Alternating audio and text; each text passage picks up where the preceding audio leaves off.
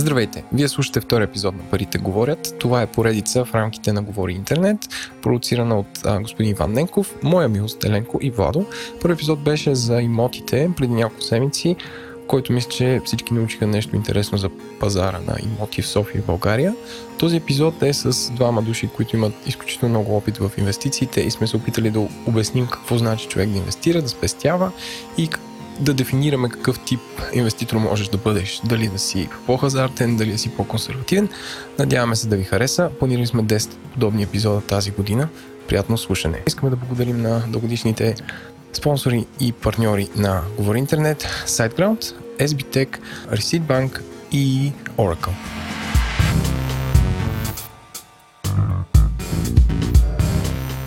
Здравейте, ние сме с втори епизод на Парите говорят. Аз съм Владо. Аз съм Еленко. И с нас Иван. е Иван. Как? Как? Иван. По-известен, както ние го измислихме, новия му прякор. А, моята версия беше Вълкът от жълтите павета, обаче Еленко го прекръсти на Вълкът от жълтата улица. А, от Yellow Street. Yellow Street. Да. Yellow Street. Yellow Street.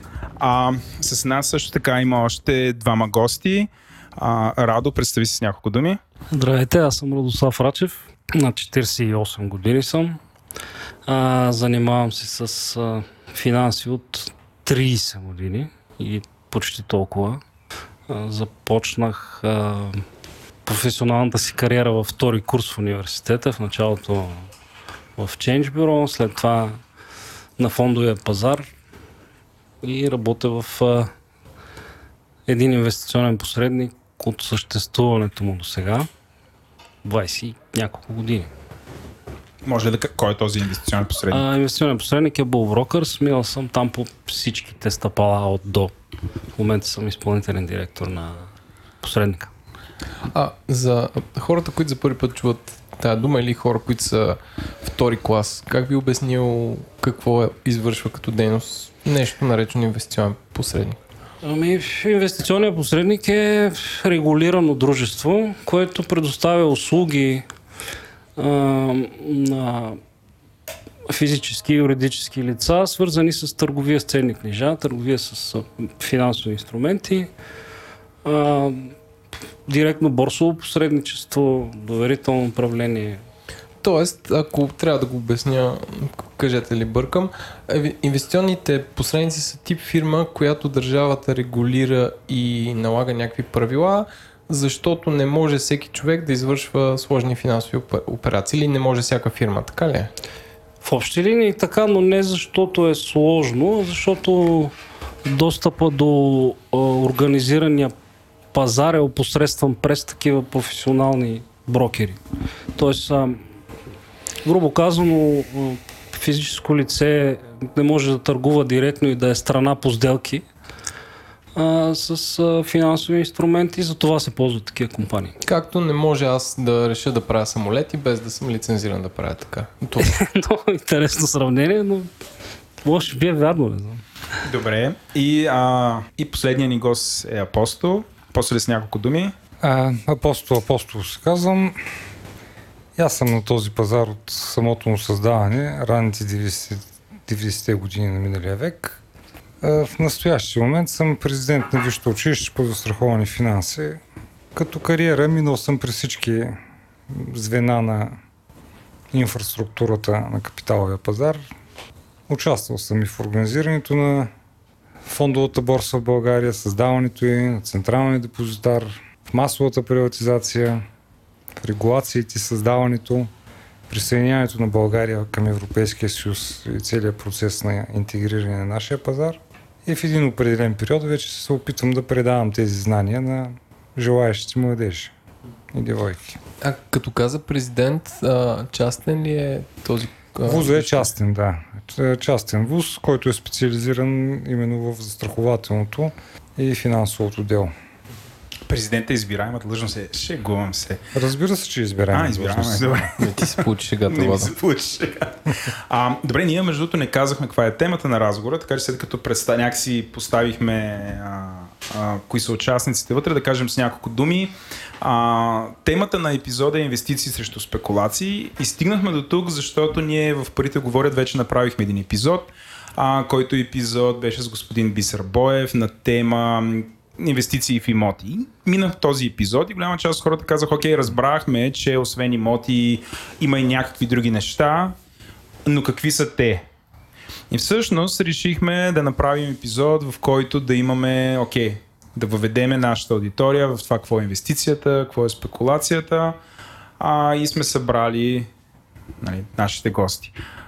Аз усещам, че Иван така напира да каже нещо. Не, най-важното е въобще да обсъдиме а, имаме ли нужда да правим инвестиции, дали са важни за нас и а, дали съответстват на нашите си лични финансови планове или просто това е нещо, което е за много богати и много знаещи хора и не ни касае. По-скоро ще защитим обратната теза, че това касае абсолютно всеки човек, без значение от дохода му. Без значение от дохода. Без значение. Дори да. пенсионерите. Дори пенсионерите. Добре. Еленко, ти имаш ли си някаква твоя цел с този разговор? А, аз така малко ме е срам, защото май никога не съм инвестирал в живота си. И всъщност моята тайна адженда на този разговор е да разбера защо да го правя, как да го правя и, и, и дали на тази крехка възраст е, не е късно да се започне от моя страна. Еленко, един млад ангел, едно младо ангнишко на 38 години. 39 Ако мога да вметна тук, а, не си инвестирал, инвестирал си спомени. Това е категорично. Нали? Всеки един инвестира в спомени. И тук да допълня Иван. Нали? По какъв начин да изразходваме средствата си, които имаме ние, така да ги разпределим, че по някакъв начин и да имаме допълнителен доход от това, че имаме пари. Защото парите в крайна сметка те си имат своята цена. Нали? Най-простата цена е лихвата, която ти дава банката. Това е цената на парите. А дохода, нали, инвестирането, е вече ти да повишиш стоеността на тези твои пари. Аз мисля, че тук вече можем да скочим директно към първия въпрос. Ние сме ви избрали три въпроса за загрявка, така. А, първият ни въпрос е от а, G-Dog, който слуша шоуто и той свързано е с лихвата, още е свързано с това, което каза.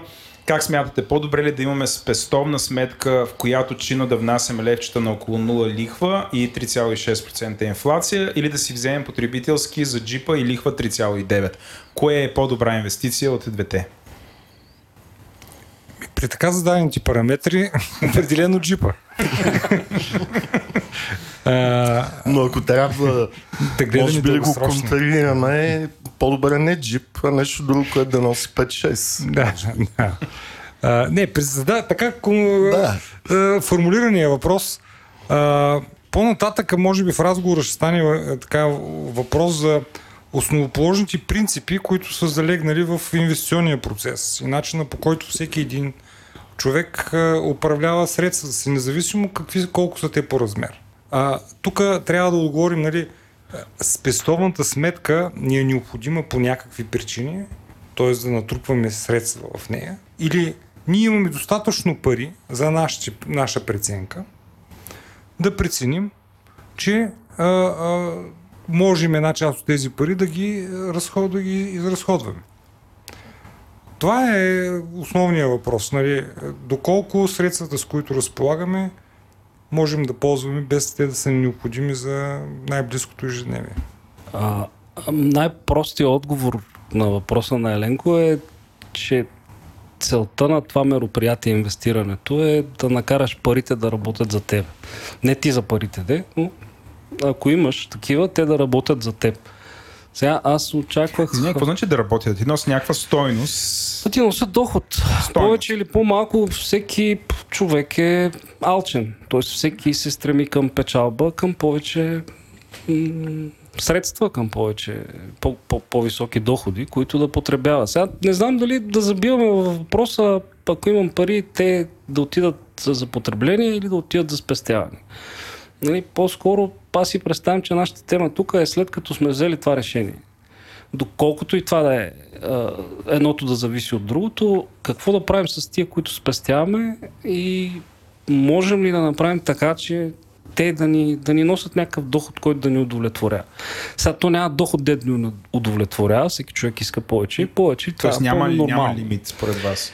Тоест тая алчност на практика, тя няма горен... Никога няма да имаме достатъчно пари. В смисъл, това ли е основен принцип? Не, по-скоро тук ще се опитам да допълна Радо, ако по някакъв начин не, не отговаря на неговото виждане, естествено той ще контрира и поправи. Но ако ние а, нямаме разумните свои граници, за които ние сме си заложили да постигнем, ние сме тръгнали към никъде. Ние, ние самоубиваме. Ние не може да се непрекъсно. Да, може да се сравняваме с някакви общо приети параметри. Това е добро или това не е добро. Обаче, ако ние постигнем собствената цел, значи сме окей. Okay. Но ако ти си много по-добре от мен и аз това ма кара да не заспивам, тогава просто гейм овър, няма смисъл. А, още един въпрос от нашия слушател Георги. Струва ли си да се образуваме достатъчно и да управляваме самите парите си сами или по-добре да ги поверим на финансова институция, ние да правим това, което ни се отдава? Абе, може ли да се оправим сами или винаги трябва да, да, да играем с институция? Вие как мислите? А, аз ще опитам а, на база на опита, който имам. В смисъл, през толкова много години много клиенти са минали през нас а, и той, това, този въпрос е по-скоро психологически. В България имам чувство, че всички ние малко сме свикнали да мразим посредниците. Нали? Тия паразити взимат моето, за да...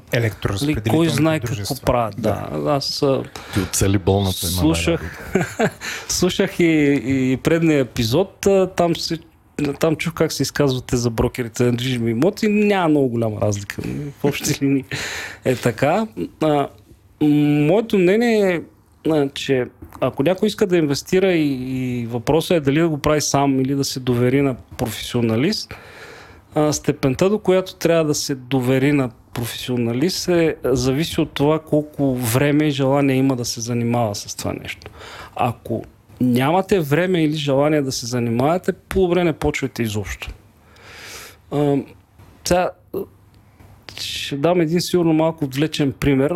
Вероятно всеки се занимава вкъщи с някакви дребни ремонти. Аз познавам хора, които ако им изгори кружката, викат електротехник, както и а това сме ние с другата. Тук, Ма да. познавам и такива, които са в другата крайност, имат половин гараж пълен с някакви сложни инструменти и машини, които си правят ремонти а, даже и да няма нужда от тях. Тоест, това им харесва, то е нещо като хоби и няма нищо лошо в това може би като всички неща в живота, истината е някъде по средата. Инвестирането не е някакво изключително сложно и различно нещо. Разбира се, има си своите специфики, като всяко нещо в живота. Но това, според мен, е основното. Ако някой иска да се занимава и има време да се занимава, не е невъзможно да го прави сам. Но колкото по-малко време и желание има, толкова е по-безопасно да ползва услугите на професионалист. Тоест, може да може да смените една кружка, ама по-добре, ако не знаете как, да не сменят всичките контакти, защото някоя грешка много боли. Той в инвестирането е така. Ако не знаете какво правите, пак боли. И вас и семейството, нали, като загубите пари, е кофти. Аз предполагам ти много те е боляло в някакви ситуации. Може ли да разкажеш, примерно, за някои такива грешки, които се правят от начинаещи хора или въобще какво се прави, за да те заболили? За да, за да си го рационализираме това, защото иначе е много абстрактно. Освен, че ще загубиш пари, ама защо ги губиме? Защото сме много оптимисти и си мислим, че нещата се получават? Или кога хората губят пари? Ами, хората обикновено губят пари, когато поемат рискове, които не разбират аз няма да... Нали, според мен е погрешно в някакъв разговор човек да говори от лично мнение. По-скоро от неща, които съм виждал от а, клиентите, които съм обслужвали. Виждал съм хора, които нали, видимо не могат да си позволят кой знае какъв стандарт. А, от такива съм виждал да правят а, невероятно количество пари, което е по-скоро въпрос на шанс, на късмет. Стигали са до 6 цифрени суми в долари по това време. Айде да се върнем по-назад. И след това всичко това е потълало обратно в същата дупка, откъдето е излязло.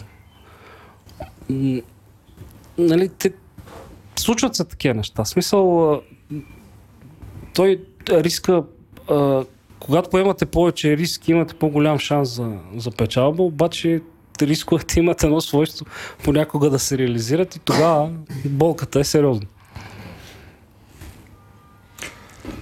А, ако мога да направя една крачка назад в началото на въпроса, т.е. когато беше зададен въпрос от Еленко, а, през тези години, които съм наблюдавал играчите на пазара, за мен той е чисто житейски. Обучението ти дава на теб базата да прецениш какво знаеш и какво не знаеш. И там, където не знаеш, просто да питаш професионалиста. Ако си много уверен в себе си, прави го сам. Но тогава грешките са само за твоя сметка. Това е целият обучителен период. И това, което каза Радо, напълно мисля, че съвпада и с това, което казвам аз. Ако в крайна сметка ти си изключително интуитивен по някаква причина, удава ти се, имаш талант, виждаш пазара две крачки напред, независимо какво ти е образованието, лица, но ти го знаеш, прави го. Ако ти прецениш, че не знаеш, това е много, голям, много голямо решение. Ти сам да прецениш и всичките е, успешни хора и в България, и в финансовия свят, силно казвам в България, които в някаква степен познавам, те в един момент са преценили докъде могат да разчитат на своите знания и интуиция и откъде да стъпат на професионалната помощ. Добре. Ти казваш за тези хора, които са успешни. Разкажете ли според вас каква е инвестиционната култура в България? А, от 1 до 10, така е въпросът формулиран. Ако трябва от 1 до 10, 10 е най-много, най-много е висока, едно е, не знам, хвърляме парите така и правим тапети с тях. Така бих си позволил аз да първи да дам отговор на този въпрос. Според мен инвестиционната култура в България е между 2 и 3. Леле. Но тук искам да кажа, че това касай, нали, ако го разпредим на българското население. Говорим за България. Конкретно. 7 милиона човека. Точно. Ако а, направим преценка спрямо хората, които се интересуват от този пазар, примерно едни хора, които живеят с него около 500 човека, там инвестиционната култура е между 8 и 10. Защото те живеят с пазара. Те четат, те се образоват, те питат, не, не, средно за хората. Средно е ниска. Средно е между 2 и 3. Аз давам този пример, защото примерно забелязвал съм имам приятели, които са холандци. Имам чувство, че там всички ги учат да са търговци. Имат някаква супер такъв нюх за инвестиция или повечето граждани на държавата Израел, които познавам, също са супер нахъсани. Някакси а, мисля си, че други култури, това да имаш някакви пари да ги инвестираш е част от това как си бил както личната хигиена и както не знам как се държиш, нали, как се... Тоест това е част от образованието. Имам чувство, че България дали, защото имал комунизъм и не е имало такава култура, защото всички трябва да са някакси равни. А, и за това всъщност за, за това аз зададах този въпрос в началото. Тоест написах. Този въпрос а, има отговор, нали, тук малко сухо ще прозвучи отговора, който ще дам, но той не, практически е много важен. А, проблема, който поставяш ти, а, е проблем, който са осъзнали хората в целия свят на ниво ООН и на ниво ЮНЕСКО. Нали, нека тези две организации не звучат толкова абстрактно. Края на 90-те години те правят едно изследване в може би 70 или 80 страни в света, за да направят един доклад за финансовата грамотност в световен мащаб. Оказва се, че положението не е добро. И затова се стимулират всички страни да се дадат свои програми за финансова грамотност. В различни държави, нали, общо взето по времето на социализма, които бяха класифицирани като трети свят. Последствие се видя, че нали, те трудно могат да бъдат определени като трети свят. Латино, Латинска Америка, Мексико, част от Индокитай. Този проблем, дали под външно давление, дали вътрешно осъзнат, този проблем е бил осъзнат и се прави държавна политика за финансовото грамотност на населението.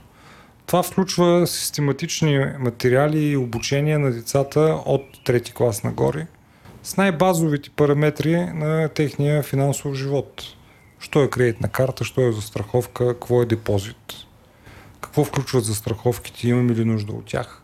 По най-елементарен начин, нали, под формата на игра. И по този начин децата започват да растат с, разбирайки тези термини най-малко. И вече след 8 клас, тези, които по една или друга причина искат да търсят или им е интересно професионално развитие в тази насока, те се ориентират. Но това обхваща всички деца. Както нали, ние като бехме ученици, обхващаше обучението по руски. В момента някои хора имат бенефит от това, други хора са го забравили. Просто така, така се е стекал живота. Нали. Също и с финансовата грамотност. Всички трябва да имат достъп до нея. Кой ще използва и как ще използва, това е вече въпрос на лично осъзнаване и лично решение. Аз трудно мога да добавя нещо. А, опита си виждам, че наистина инвестицион... няма да кажа никаква новина. Съгласен ли, съгласен ли си, че между 2 и 3? Толкова, тоест толкова ли е ниска грамотността в България?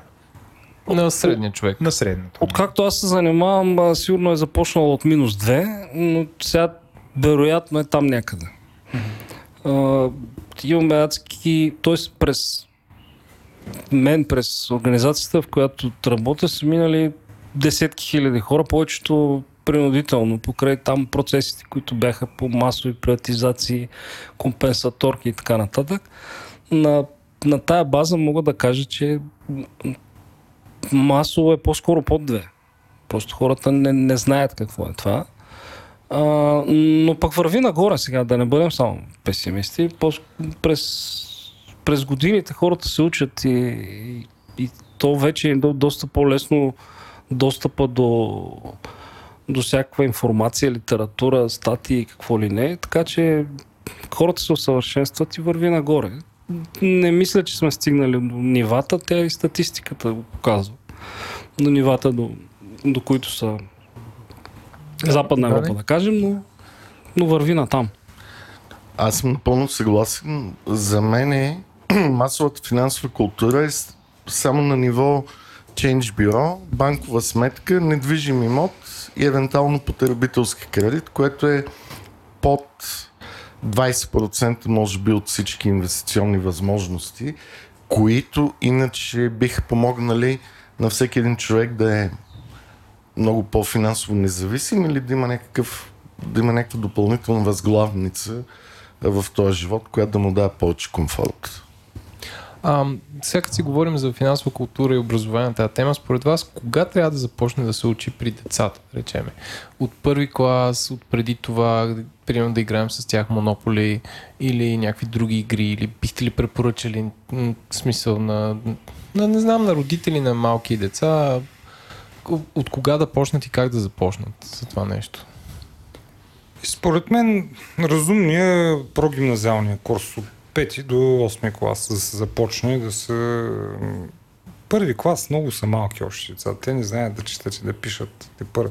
Повечето от тях знаят, но те първа тича процес на обучение, уравняване на някакви а, умения сред а, мълчуганите. Пък пети клас предполага се, че вече и, и то веднъж седмично. Тези деца не трябва да бъдат по някакъв начин натварвани, стресирани. Те трябва да чуят термините. Трябва, когато едно дете чуе, що е това за страховка и когато се прочете на а, някаква реклама, това да му по някакъв начин да му даде обяснение какво рекламира. А, че за страховката, нали, айде ще използвам прехвърля риска, няма детето да го разбере. За страховката помага, ако нещо се случи, ти някой друг да поеме е, възможността това нещо да бъде облегчено нали, като събитие.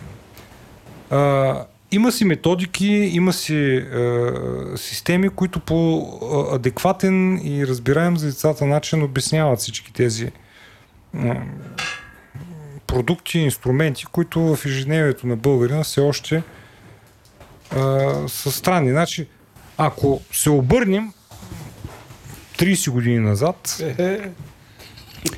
какво, какво беше инвестиционната възможност за българина? Беше да си направи депозит в ДС каса или да си направи живот, застраховка живот в ДСИ. Вноска за жилище. Вноска за жилище, но това, да, това беше вноска за жилище. За детето. И за детето. Или за... Да, имаше едни зелени книжки, които на децето... Това са спестовни книжки. Спестовни книжки Те да. сега ги има все още.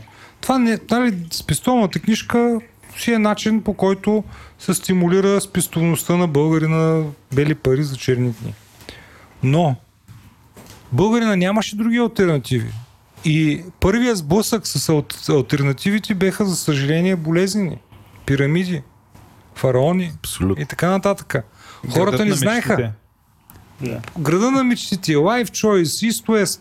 Какво се получи? Хората казват, а, той дава 10, 120% лихва. Бе, човек, почваш да му обясняваш. Бе, ти сега не ми говори, човека дава.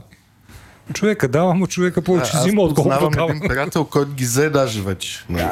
Аз познавам една банка, която наскоро фалира, която даваше 8%, нали така? Не, не, а, това... А, а, нали, банката е нормално да дава лихва. 8%, много висока. Това е друга тема на разговор. Добре. Да, при стандартно тогава 4-5, 7% беше много така, извън стандарт. Щедро. Но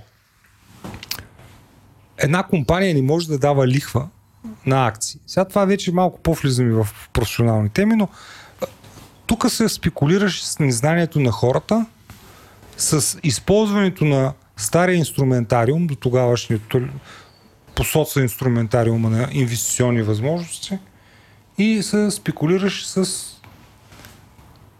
тази липса на знание и информация, за да могат тези хора да бъдат заблудени и да им се вземат парите. Това е отново необходимостта от финансово образование. Тогава по обясними причини такава не е имало. Аз имам въпрос, понеже ти каза, че по някакъв начин си бил забъркан с масовата приватизация. Всъщност, участник, чак забъркам. Участник. Участник. Добре. Не мислиш ли, че тя също по някакъв начин беше твърде рано въведена, защото ако сега културата е между 2 и 3, нали, тогава е била минус 2, както Радо каза.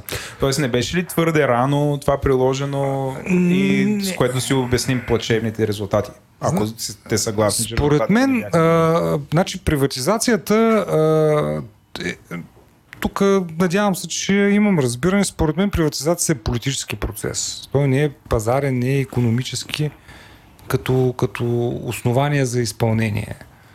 А, и а, поради това, че приватизация тогава в бившите соцстрани беше а, процес, който течеше навсякъде, поради тази причина и, и при нас а, този процес беше възприят.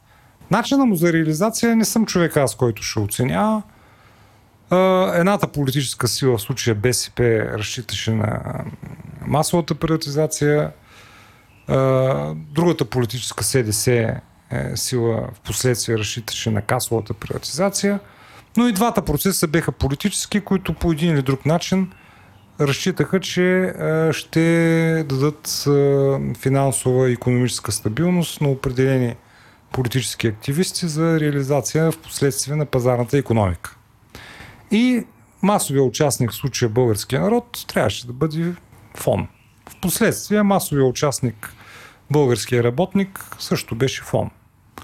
Но това е мое мнение. В крайна сметка аз не ангажирам никой. Дали е така? Може А, би да, аз предлагам да... Само Окей, аз пак да съм в ролята на чичото, дето обяснява. Айде, бъди чичо. Да, а сега пак ме поправете, ако бъркам, но масовата приватизация беше процес от кога от 95 И шест. до, 98. до 98 в който, доколкото си спомням, а, се издаха някакви ваучери. Беше бонови книжки, аз това си Да, където всеки гражданин, понеже всички са строили заедно комунизма, имаше право да участва, да купува акции от предприятия, но най-често се вземах от някакви фондове. Така ли беше? Закона беше такъв. Всеки бъ- пълнолетен български гражданин получаваше 25 000 лева. Тогава нали, нямаше още деноминация. Адеква, а, а, адекватни 25 лева по настоящия момент. А, а, бонове. Които бонове е, той можеше да участва а, не, значи не 25. Лева от помня вече, може би 100 долара или да беше... Да, той тогава курса беше доста по-нормален Да. лев долар. Значи да речем около 100 долара си имал да, боновата беше около книжка. 100 долара. Около 100 долара, нали, да.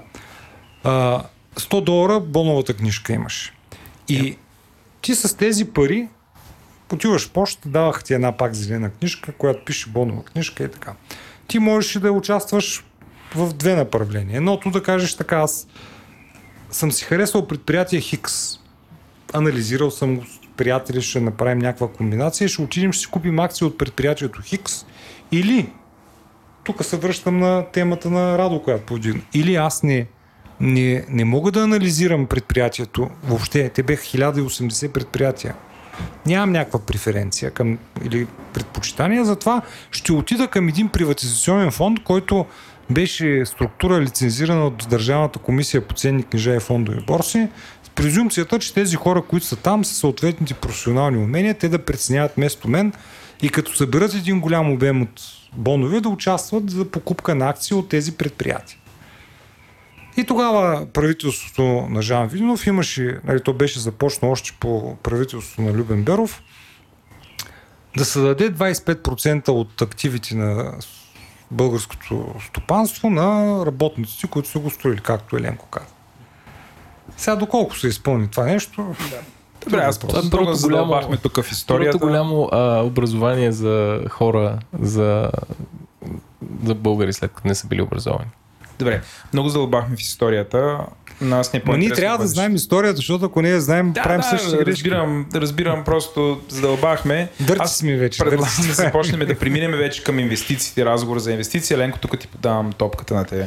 А, да, ми, може ли, това сигурно са безкрай видове, но има ли как да ги да ги класифицираме, да направим все едно някаква онтология, какъв тип инвестиции има, банков депозит, дългови инструменти, а, може да говорим за модерните варианти от така наречения P2P лендинг, като а, компании като Mintos и Tw- Twino, акции, фондове, спекулативни инструменти, деривати, пенсионни фондове, mutual funds, за страховка живот. Им, им, има ли смисъл да ги обобщим в някакви категории или няма? Или можем съвсем на блиц да кажем първото такова, второто такова, т.е. Какъв, какъв тип въ- възвръщаемост дава за всеки тип инвестиция, за какво е добро и за какво е лошо. Буквално с едно изречение. Ами, едното изречение, според мен е а, апетита за възвръщаемост на инвеститора.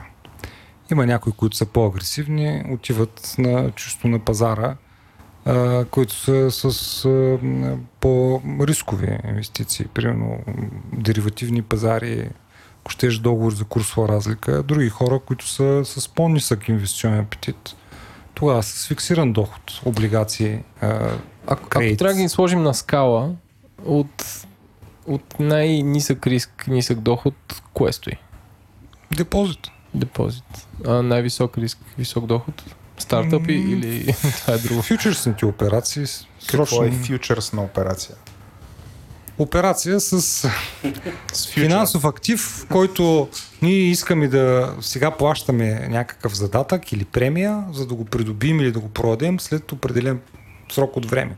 Обикновено е от месец до 3 месеца срока. Аз правя някаква прогноза, че имам в момента акции, условно да кажа, на компания Хикс и моите очаквания са, че тези акции ще паднат. Аз правя договор, в който плащам премия на този, който е готов да ми купи на днешна цена, образно казано, след 3 месеца. А де, ако падне цената, Той ще аз съм окей. А, Не, аз съм Да. окей, защото аз съм ги продал днеска на високата цена. Аха. Само, че това изисква много умения. Нали? Тук този туп продукти вече толкова е а, автоматизиран, че тук търговията а, в настоящия момент става на база на, става на, база на, на алгоритми. Нали? Тук човешката намеса започва да липсва по един и друг начин. Аз само ако мога да допълня, да, най-рисковите инструменти са, в които има включен ливарич. И в фьючерса има включен ливарич, и в CFD ливарич е... Тук ставаме досадни, обаче трябва да на обясним заем. ливарич. Да. Да, какво е? Ти го обясни вземане на заем. Вземане на заем или Да, което е стандартизирано като продукт. Не да отидеш до банката да търсиш кредит, а самия финансов продукт, в него е включен твой дълг. С малки движения на цената, много повече се променя твоята печалба или загуба. Значи тук ти успяваш по един или друг начин да неутрализираш фактора време. Защото всичко в света, житейски погледнато, ти можеш да си платиш, не можеш да си платиш времето. Ти не можеш да го спреш времето. Колкото и да искаш, можеш да спортуваш, да се храниш много здравословно, обаче времето е неминуемо. Ти него не можеш да го лимитираш. Ти се опитваш по някакъв начин да го изпревариш, да, да го ограничиш като фактор, няма как. И това, което Иван казва, ливариджа е ти взимаш назаем, за да можеш да неутрализираш времето поне за себе си. А, добре, значи сложихме от една страна депозит и другата в далечния край ам, фьючерсни сделки. Добре, примерно тази модерната как да кажа, платформа, модерните платформи от типа на P2P лендинг, къде са по тази скала? Ако едното ами, е 0, другото е 10. От 0 до 10 това е някъде между, може да дадам, 6-7, не повече. А, платформите в крайна сметка, особено peer-to-peer, нали, в крайна сметка аз рефинансирам а, тук ще дам един пример, който пак може би ще има нужда от а, до уточнение, но това са друга форма на а, ипотечни облигации. Някой вече е издал дълг, пласирал го е и аз му купувам, аз го рефинансирам за този дълг, който той вече е оценил, преценил на кой ще го даде, как ще му го върне, на каква лихва. И аз сега му давам едни нови пари, той да започне да работи. Така че там пак имаме фиксиран доход. Аз имам малко е, контра мнение за peer-to-peer lending платформите и то поради една единствена причина. Те първо са хубави, защото дивер... нали, ти мога да си купиш портфел от 100 или 1000 вече издадени кредити. Т.е. да, ги, да рефинансираш някакви идеални части от тия кредити. Но извън технологията и тази диверсификация, а, това е много по, повече тип equity инвестиция, т.е. дялова, отколкото дългова, защото тези peer-to-peer lending платформи нямат абсолютно никакъв начин, за разлика от банките, където може да дадеш депозит, да управляват ситуациите на дефолт. И какво се случва? Те са много добри, когато има добър економически цикъл, т.е. ръст на економиката и доходите, и отвратителни като инвестиция, когато хванат обратното движение. Защото самата платформа не може да направи а, тази, няма, този няма, няма риск менеджмент никакъв. Да, няма никакъв риск менеджмент. Не, тя има някакъв алгоритмичен риск менеджмент, но в последствие, когато трябва да имаш на резолюция търговия, на дълга, да. те нямат такива capabilities и каквото правят, продават на безценица тия вземане вече на колекторски фирми. И ако економическият цикъл е надолу, това е много зле за инвеститорите в тия P2P платформи. Тук съм съгласен с Иван, така е. Това просто е една платформа, която тя само мачва, разпределя и ако влезеш в кофти цикъл, този, който не може да си плати. Вижте, това са микропроблем на криза 2007 година, която стана. Създава се е, няколко е, слоя от участници, за да направят един крайен продукт и ти в един момент си зависим от първият е, изначалния плащач на кредита. Ако той по някаква причина загини, всички по веригата приключват. А, добре, за да инвестира човек, трябва ли да има много пари или може с малки суми, или е въпрос на някаква дисциплина да, да инвестира парите си? И има ли някакво универсално правило, ако имам много пари, правя Хикс, ако нямам много пари, правя Y? Ами то Хикс винаги е функция от парите, които инвестираш. По принцип, стандартният отговор е не, няма, няма значение. Има само две, как да кажа, напълно естествени бариери когато правиш някакви инвестиции прекалено малки, т.е. дали ги правиш малки или големи, винаги имаш някакъв тип разноски. Някакъв разход, който правиш за администриране, за каквото и да е. Когато инвестираш прекалено малко, сега колко е прекалено малко, не наемам да, да твърдя, а, този фиксиран разход представлява значителен процент от твоята инвестиция в този смисъл почваш да губиш, нали, почва да се губи смисъл от тази инвестиция.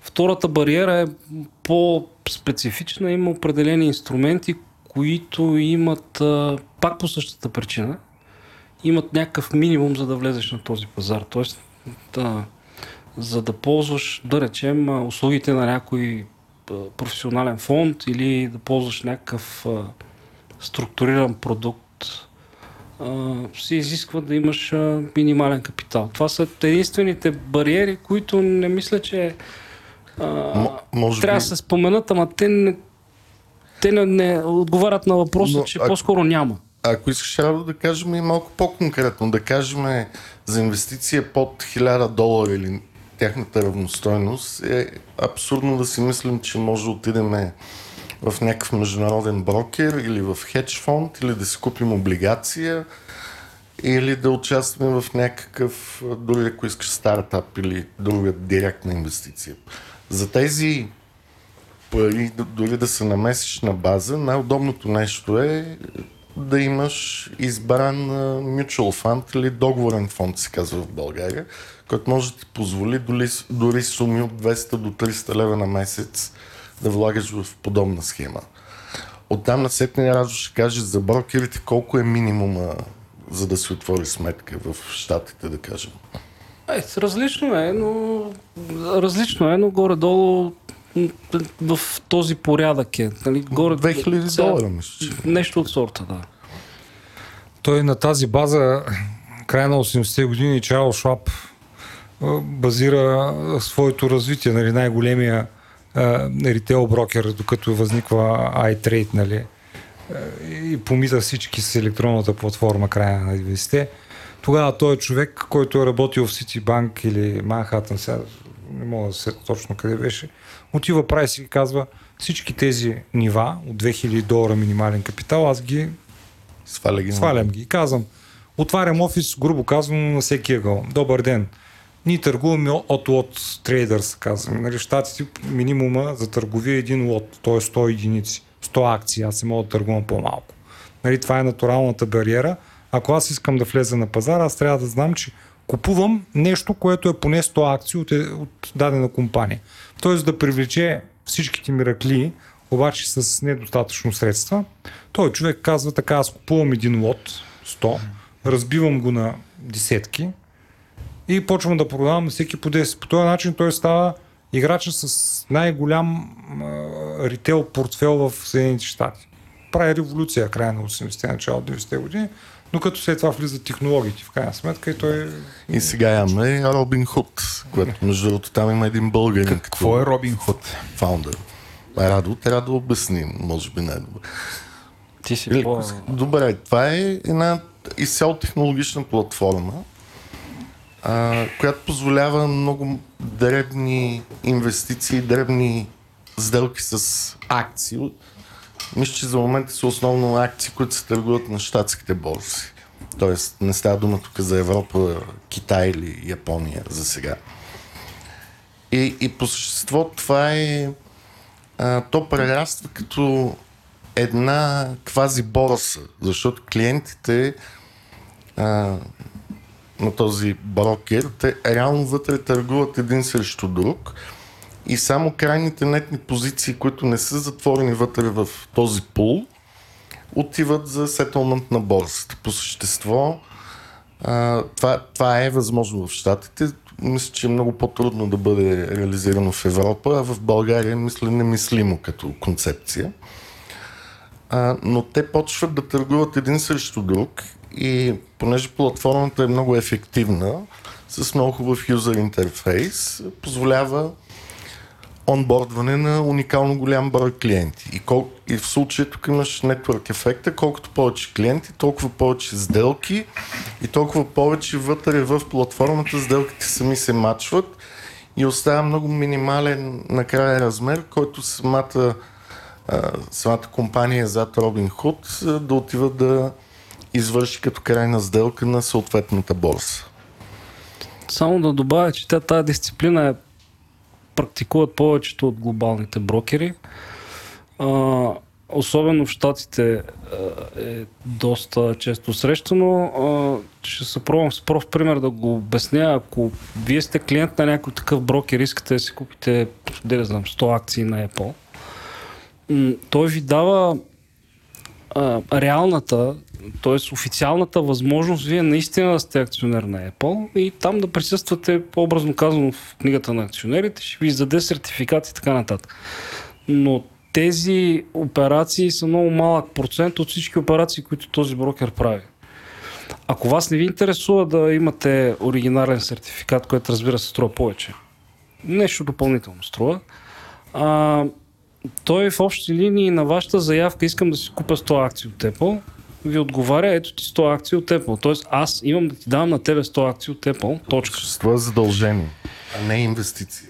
В същия момент, ако друг си е продал, нали, същите тия, всичките тия операции обикновено не стигат до някакъв централизиран сетълмент. Той, те, са, те се натират вътре в този голям брокер и той на практика изпълнява само финалните нетни експозиции, спазвайки, разбира се, някакви регулации, според които е достатъчно кредибилен да може да ви върне стоеността на тия 100 акции всеки един момент, в който си ги поискате. Нали? Така, Тоест, ако и купите на цена 100, те пък вземат, че избухнат и станат цена 5000, кажете дай си ми парите, той трябва да отговаря на това изискване. Нищо вас не ви интересува дали той реално ги е купил тези акции, но разчитате, че той ще Те ги даде. и за целта мисля, че имат застраховки, нали? А, да, Това е, а, веднъж за страховки, второ това, което Радо казва. Нали, а, сега да не хвърляме само термини.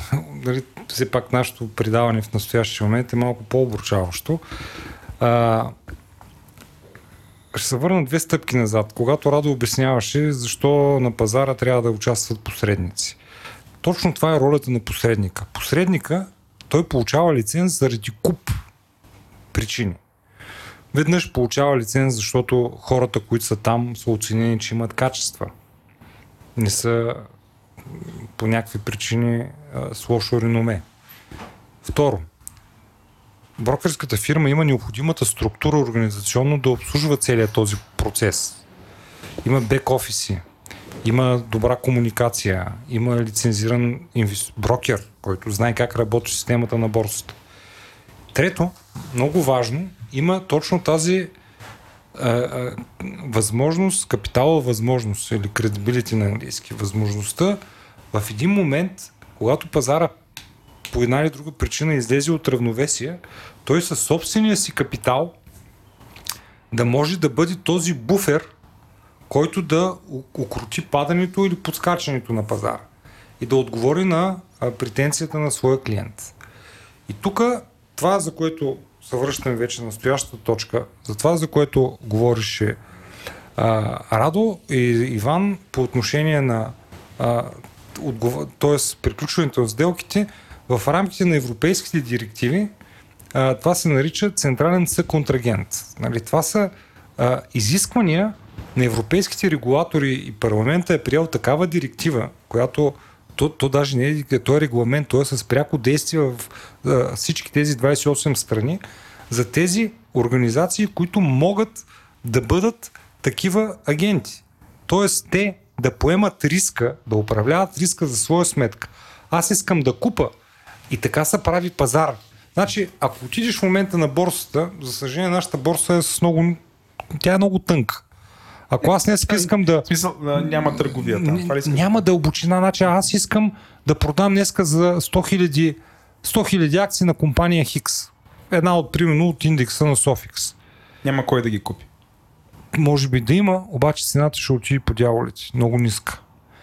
Ако говорим за едни такива организации, тогава моята оферта се покрива от централния съконтрагент. Аз искам да, прода, да купа. Той ще ми продаде. Но презумцията е, че той има много оферти, които искат да продадат и той ще ги съвпадне в неговата си книга, виртуална, на продавачи, на купувачи, той застава по средата, с което гарантира приключване на сделката. Защото на борсата аз не мога да отида и да се пошегувам. Абе, куп. Ей, сега купувам, а се довед размислиха, няма да купа. нали разбирате? Това е недопустимо. Отказвам се. А, ако това нещо се случи, тази информация, тя вече веднага е разпространена в, в, в, вир- в виртуалното и реалното пространство. Всички вече си направили своята инвестиционна стратегия на база на тази информация, че някой е купил 100 000 акции или е продал 100 000 акции. И ако той, и те вече са предприели действия да следват или да правят наобратно. И ако той следобед се откаже, какво правим тогава? Значи това е едно от условията, когато се лицензира един пазар. Било то регулиран, било то той е пак регулиран на борса, MTF, т.е. многостранна търговска платформа. Дали аз вътрешно ще правя мачване? Не мога да си позволя. Сделка сключена на пазара, тя приключва. Това е правилото. Категоричното правило и то не може да има отклонение. Ам, как е въпрос от нашия слушател Митко Нинджа? Ам, как е по-ефективно? Можем ли да заделяме хикс валутни единици на месец, които да влагаме или има смисъл да вземем един, ако се чувстваме приключенски, да вземем един заем, който да инвестираме в по-голяма сума нещо? Едното не, не замества другото. Ако, значи, може малко досаден да стана, но пак ще се върна не знам колко години, 15 години назад. Ако аз съм стрикно вярвам в пазара и в нашия пазар, случая, който е коментиран, отделям. Всеки месец аз мога да си позволя да отделям 500 лева, условно. 500 лева, направил съм си анализ или комуникирал съм с моя брокер, купувам акции. И трупам. Ето 500 лева за една година са 6000 лева. Не лош портфел, който мога да направя с една така 2-3 до 5 годишна перспектива. Ако економическият цикъл е окей, ето Иван тук и Радо ще му поправят, те беха точно в качамака по това време. По кое време? Но 2005. А 2005. 2005. Те бяха хората, които правиха пазар. Тогава доста хора отидаха, заложиха си апартаментите. Е, не доста, но определени хора, които направиха не лоши сделки, заложиха апартаменти, теги кредити и купиха акции на БТК и направиха много пари. Но ни това сега вече ще, нали, след малко ще отидем и до следващата тема дали тези единични сделки и спекулации са хазарт или са инвестирани. Да, да, да. Но преди това да кажем, че а, личният избор трябва да има, както апостол каза в самото начало, някаква връзка с реалността. Когато искаме да направим единична сделка за относително по-бърза печалба, трябва да си дадем сметка колко пари може да изгубим, защото се случват събития, както финансовата криза, която свари много хора неподготвени и изгубиха пари. Или нямаме възможност да отделим ни пари, които обаче знаем, че може да ги изгубим.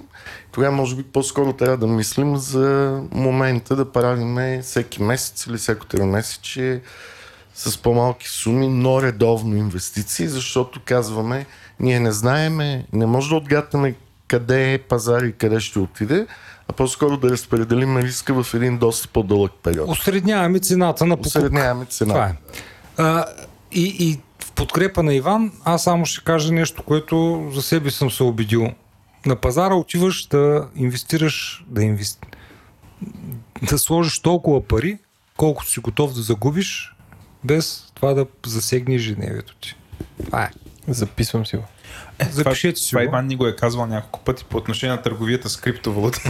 е, където имаше хора, които си ипотекираха апартаментите, за да купят биткоин, което много Да. прилича на това 2005, Съ- което Същото имаше това, така в България беше 2005 за всякакви акции. Дали е биткоин или не, нали, сега няма да даваме квалификации. Когато дойдем до инвестиция риск хазар, там ще ви дам моето определение, което давам на студентите. Но на този момент, нали, това е малко по подхожда като заключи, за- заключителна част на разговора.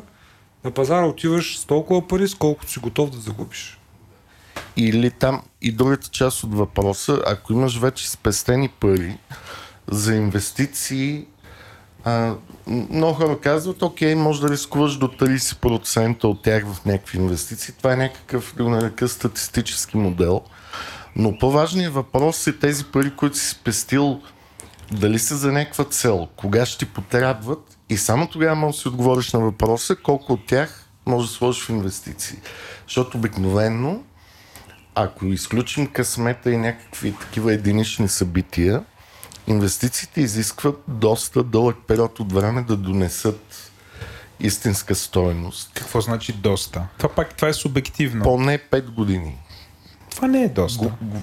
Да, и затова казвам, че ако ти си пестил 100 000 лева, но те са приготвени за жилище или за някакво обучение на децата, нали, трябва да прецениш кога ще трябва тия пари. Ако са след 5 години, тогава е сейф, може и 50% от тях да се инвестират. Но в противен случай това е личен баланс на приходи и разходи и на задължения и вземания. Нищо по-сложно. Като допълнение на това ще върна малко назад. Апостол спомена едно нещо, което е много важно, обаче от моя опит виждам, че много хора го пропускат.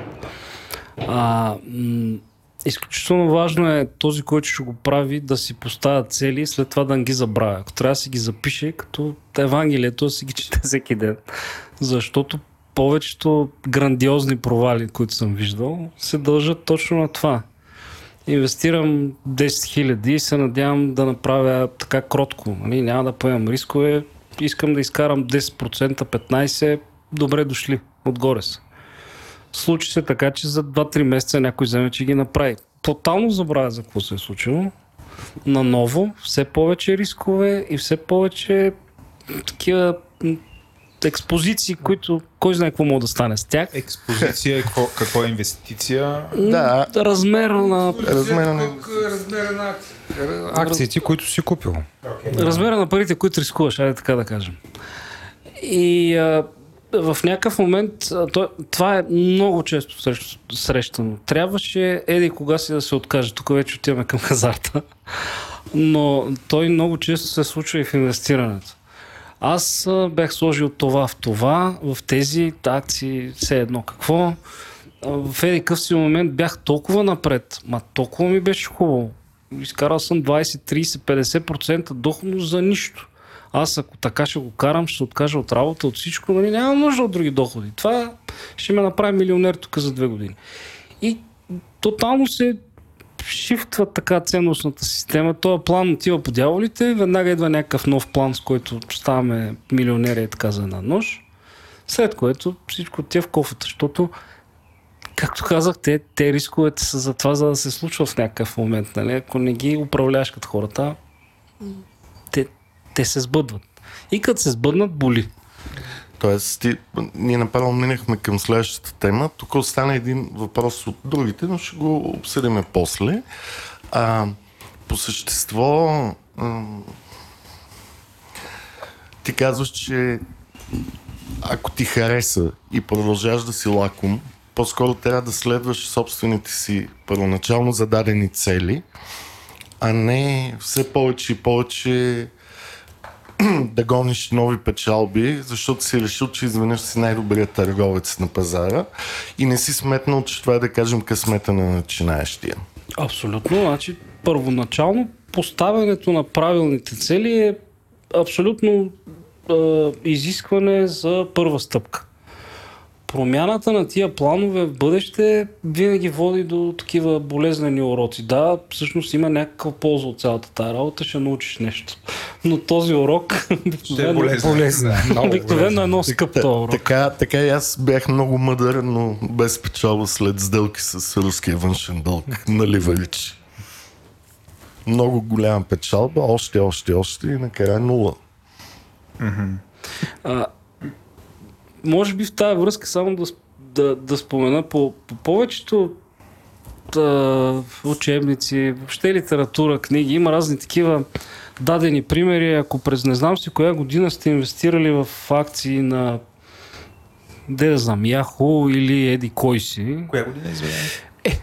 Сега, коя година? Де да знам, 98 отдавна. да речем. 98. Ама беше яко. И от тогава беше. с този натрупван доход всяка година или от всяка заплата си отделял по 100-200 долара и си инвестирал в тях, сега щеше да имаш милиони нещо. Това, това, това между другото е много такъв, много често срещан пример по, по учебникарските материали. Да, ама има, има два проблема нали, в тези примери. Наистина, ако в а, първите години, когато е основана компанията Apple или някой от големите табели, които сега познаваме, си инвестирал в нея редовно, седял си си в а, тази позиция и така твърдо не си излизал каквото и да се случи. Сега имаш много пари. Ма никой не ти казва, ако си влязал в някоя, която вие сте по-така в този сектор, нали, покрай няко, покрай някоя технологична компания, която сега е водеща. В дотком бума. Е, най-вероятно има 9 или 90 покрай нея, които са отишли по дяволите. Аз Нали, това е единия по същия проблем. начин, ако ги погледнеш към, към ония момент. Това е единия проблем. Другия проблем, много голям е дисциплината. Нали, купуваш си нещо, виждаш, че то се е отвоило след една-две години и викаш, леле, кой ти дава този доход. И много често излизаш от това, а след това този пример пак не работи, защото как точно стоиш 20 години в тази позиция и сега си милионер. А, не, не е човешко. Тоест, а, да, Дисциплината. компютър може да го сметне, някакъв алгоритъм може да го направи, но хората не могат да го направят. Имате ли някаква препоръка, примерно, ако купил съм си акции на Google, колко вре... кога е най-добрият момент да продам? Не, че съм го направил сега. Примерно някога съм ги купил. Това е много личен Милион долар, кой ще? Тоест, а, ако, ако си ги купил много ефтино, винаги можеш да ги продадеш. Това не е проблем. Въпросът е, че ако си ги купил за инвестиция, е много по-добре да си купил не само Google, Е, а да още ляжна в спор. 5-6 компании или фонд, отколкото да чакаш една компания. Сега, ако си инсайдър и знаеш какво става в Google, е съвсем друга тема. Но тук малко се настъпват различни закони. Но аз пак искам да върна а, към апостол а, спекулациите и кратките инвестиции хазарт ли са? Да, ние вече минахме Да, на темата за спекулациите. Значи, Някак аз, аз ще дам моето определение за хазарт. Не, не знам дали ще го възприемете. Хазарт е а, когато има неясен изход от, една ситуация. Когато говорим за риск, риск е възможен изход от дадена ситуация. Значи, примерно риск. Аз искам да спечеля тази година 10%. Какъв е моят риск? Моят риск е да не спечеля 10%, примерно да спечеля 5%. И сега тук няма да осложнявам много разговора. Има една е, вероятност на крива на разпределение на Гаус, което слага се е, риска, слага се максимум, тя и където в IT искаме. сектора лъжи така. И ние казваме, е това е риска. Нали? Риска да не съм в, на 10%, примерно е 20%. Аз може да ни... Да ни нали, колкото по-тесен е риска, т.е. това е тази вероятност, да не, толкова по-добре. Значи аз са целя в десятката. При хазарта аз не мога да сложа. Това е изход с неясен край. Е, Хазарт е рулетката. Мога, сигурен не съм, ще се падне 6 или 0. Не знам. Що е? Тя, и при рулетката е ясен. Или нула, или по две, да речем. Но това е Ама, за мен, за мен за това не, хазарта е изход с неясен край. Другото всичко е много рисково и ти не можеш да оцениш риска. Нали, дали ще отида да търгувам а, нали, тук е написано какво означава спекулиране или дей трейдинг, това хазарт ли е. Спекулация е нещо, което нали, по-скоро за мен е опортунизъм. Нали. Ако аз имам знанията, аз ще се опитам да играя срещу пазара. Обаче ако аз нямам знанията, това вече е хазарт. Или другото, което Добре. каза Иван е късмет някакъв. И ако добавиме обаче апостол а, този, да го нарека, трейдинг, който включва ливърич или средства на заем, Да, там Ма то пак, стигаме ли по-близо до хазарт? Абсолютно стигаме до хазарт. Значи хазарта, е, спомена Еленко, мисля за е, израелците, евреите. Значи, любимия спорт, тук за щастие нашия регулаторен орган няколко пъти отказва лиценз на такива играчи, е бинарните опции. Това е, ама Какво, пар, е, какво е това са бинарна опция? взаимоотношение, примерно съотношение долар-евро, да речем. Да. И ти пред... днеска, след обед, днеска след обед, долар, евро, долар евро примерно ще е 1 и 13,65 или ще е 1, 13,11. И ти казваш, ще бъде 65 или 11. Е, някакъв залог, залагаш. Да, залагам. Заместваш евро-долар с City United и е същото. Да, окей, okay, Да, то си е абсолютно Залог е, на практика е залог за резултат. Или това, или онва.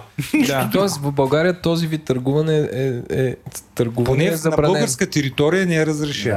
Да. Но то по други причини, защото тези, които го организират, те почват да гледат позициите на клиента и всъщност И манипулират. курса, който излиза в очите на клиента е абсолютно измислен от е, компютъра на този, който организира това. Тоест, по същество, те прибират всичките пари на клиентите си, защото техните залози се оказват грешни. In the long run.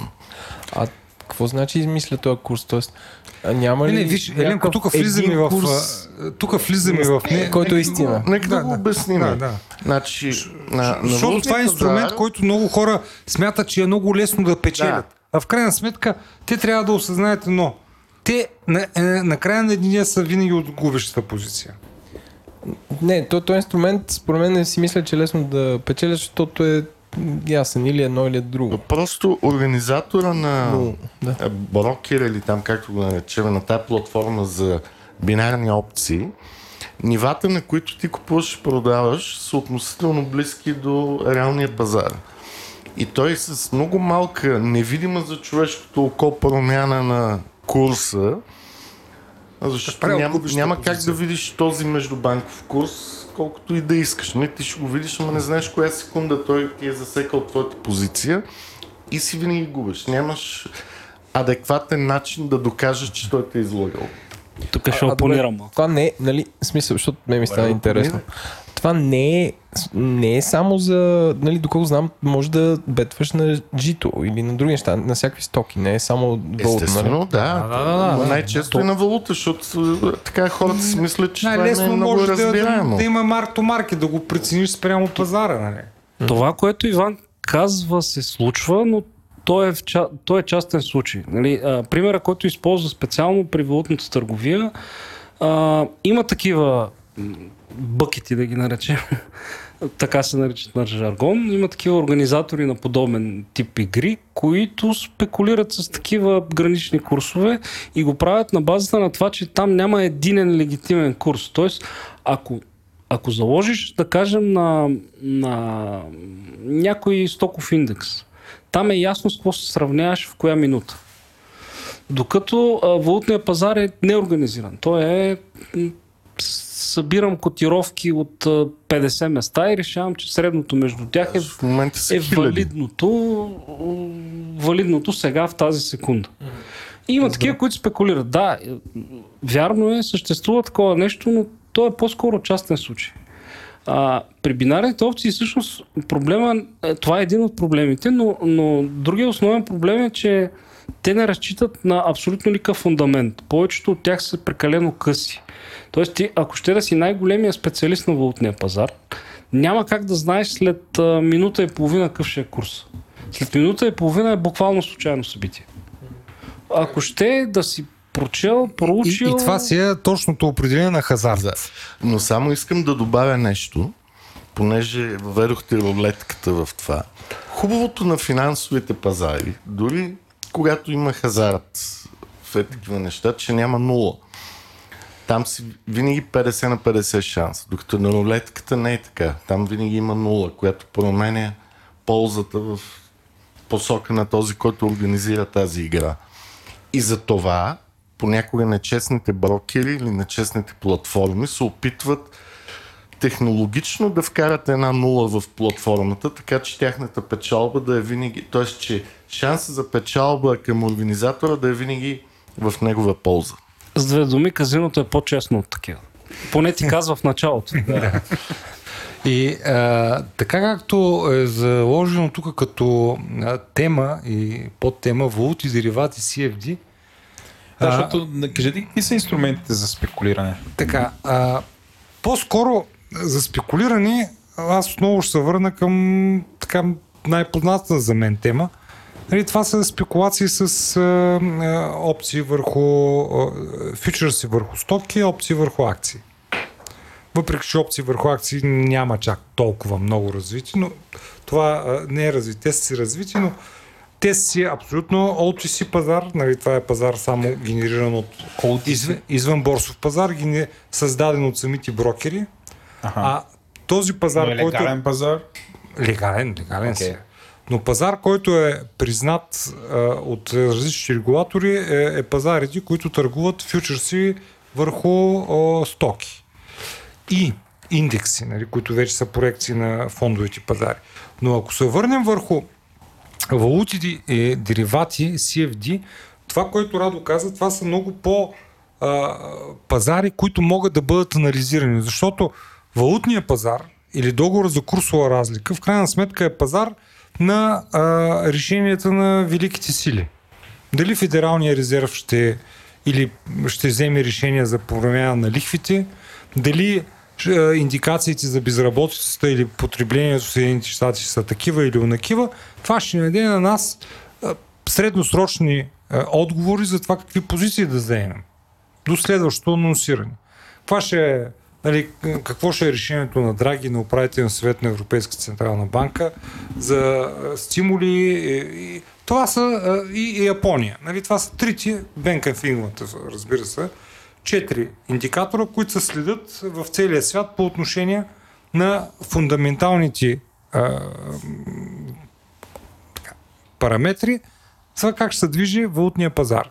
И оттам нататък вече договор за курсова разлика и е, Може производство. би, Радо, ти да кажеш, твоите клиенти с какво са търгували, на кои пазари? Аз а, тък му исках малко да... Понеже отидахме доста професионално, предполагам, че аудиторията не е чак толкова професионална. Да, но е любопитна и Ако говорим учи, за да. инструментите за спекулация, а, основ... тяхната основна характеристика е тази, че а, поемате повече риск, отколкото пари, които залагате. Тоест това, което се опитахме да дефинираме преди малко като експозиция. При тия инструменти можеш да влезеш в а, по-голяма експозиция от парите, с които разполагаш. Тоест, а, залагайки на някакво бъдещо събитие, това ще поскъпне, онова ще поевтинее, ти а, слагаш твоя плеч, т.е. слагаш твоите пари, които служат за залог за това, че ще познаеш. Но, а, вероятно, т.е. изхода от тях, ако познаеш, е значително по-висок от а, парите, които рискуваш. Това е ливариджа, който ползваш при всички тези инструменти.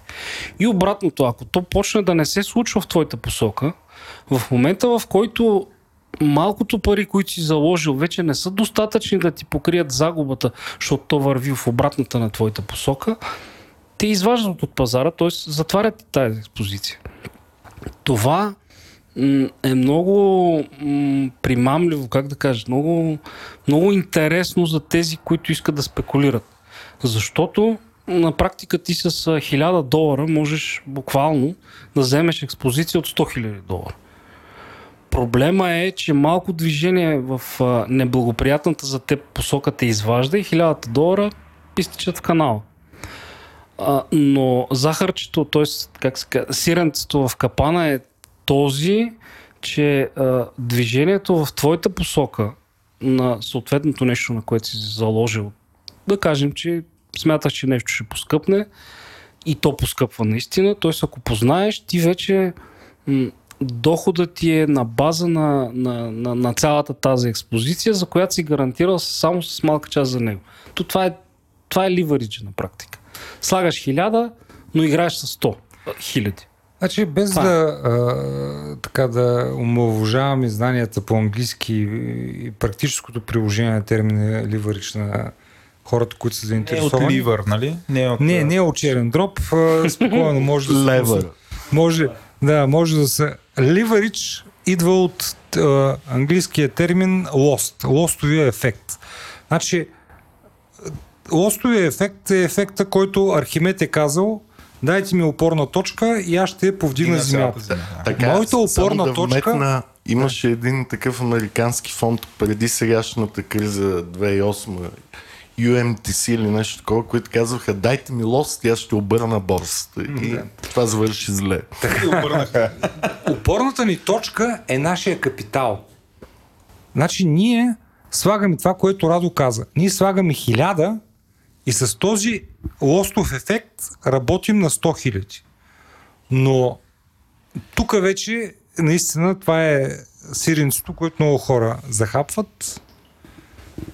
По така задълбошените, които четат, внимават, знаят, не взимат решения емоционални, успяват да имат полза от това. За съжаление, масата остава без сиренци. Абсолютен факт, да. А, тоест, много хора, ползвайки това нещо, забравят едно друго. Ако сложите 1000 долара на някаква експозиция и тя за експозиция е 100 хиляди, вероятността тя да се премести плюс, плюс и минус 1% е относително голяма. Понеже ако се премести в 1% в неблагоприятната за вас посока, тия 1000 долара са си отишли. А, но повечето хора го правят с идеята, че аз сега като, като изляза в експозиция с 100 хиляди, пък то вземе, че се премести с 5%, аз ще съм толкова напред, че нали, моите 1000 ще станат 5000. Страхотна печалба. Въпросът е, че вероятността да се премести с 5% и то в тази посока По, по-лошо. е невероятно първо може да падне с един, да изгориш, веднага след това да скочиш с пет. И тогава може да скочиш от балкона, нали, от мъка. Да, ама кой е велика дума? И хората да, много им харесва. Така е, така, ако, ако мръдне с 5%. Целият проблем, който тук нали, трябва да обсъдим е дали искаш да станеш веднага богат, възможно ли е това, или това е само продукт на късмет или инсайдерска информация, или е, по-добре да не мислиш в тази категория която видяхме, че горе близка до хазартните психологически моменти, а, а да правиш нещо друго, по-професионално, по-дългосрочно, не знам. А, да, съгласен съм напълно с това, което Иван казва. А, да станеш богат за един ден и, или за 6 месеца. Или 6 месеца не е невъзможно, малко вероятно. Затова хората трябва, стъпвайки на пазара, а, или да са подготвили, т.е. да си направили домашното, да знаят за какво стъпват на този пазар, или пък да се изберат брокера, който преди това пак се направи домашното, избрали са го по своите си критерии, допитали се и се наистина човек или фирма, на която има доверие. А, късмета на начинаещия, може би на таблата да върви, в инвестирането не съм го виждал, честно казано. Понякога стават чудеса. Сигурно е така, сигурно е така, но аз съм по-скептичен, не съм виждал. Не, аз от моя опит знам, през уния години решихме, че може да търгуваме външните дългове на коя да държава в света. Бе, да, да, тук от София, но се оказа, че този не е опит беше така с лека оплаха се разминахте, нали? Да, 98 но много опитни и умни станаха. да, да. С лека оплаха. А добре, като казвате, при... търгувахме, къде, кои са тия платформи, в които се търгува? Да, може би Радо да обясни да. как да си избереме брокер, платформа. Това тук Радо е, може би, да. най-точният човек, който е... И ние за него за това сме го взели да отговори конкретно на този въпрос. За този въпрос. За, това, за това беше, само. ако се чудил до сега, защото това беше въпрос.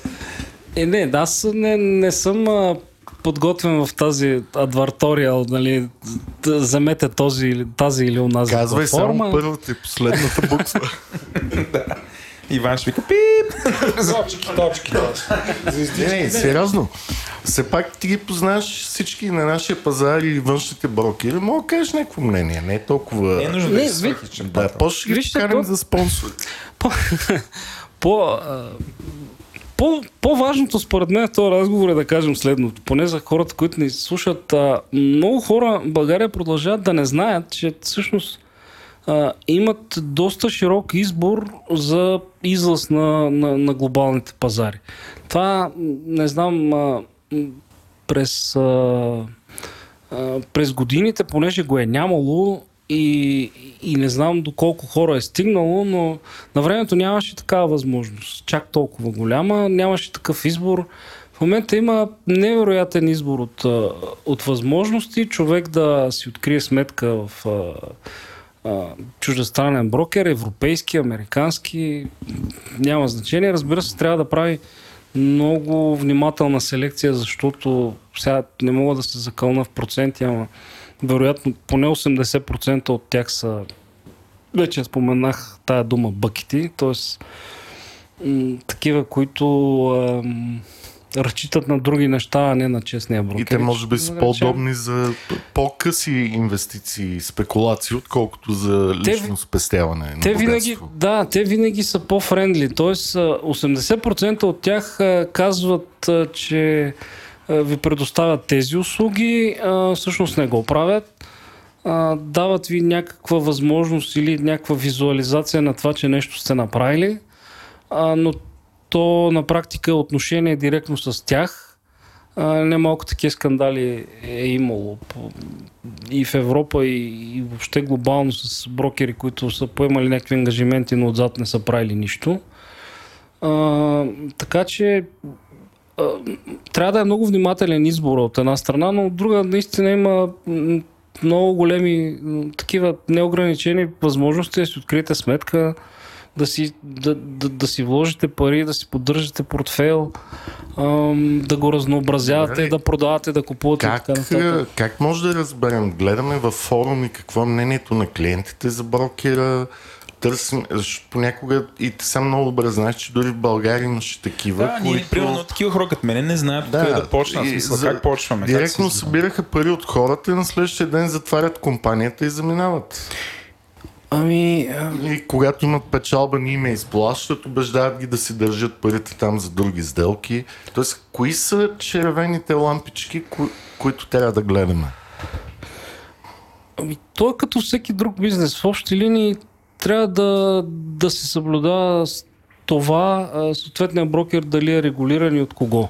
Обикновено тези, които са регистрирани в а, а, нормални юрисдикции и се регулират от а, съответната, съответния регулатор, да кажем в а, Великобритания, Германия, Франция, Штатите. Нали. България. Това е относително сейф, макар че не е 100%, защото и такива брокери фалират.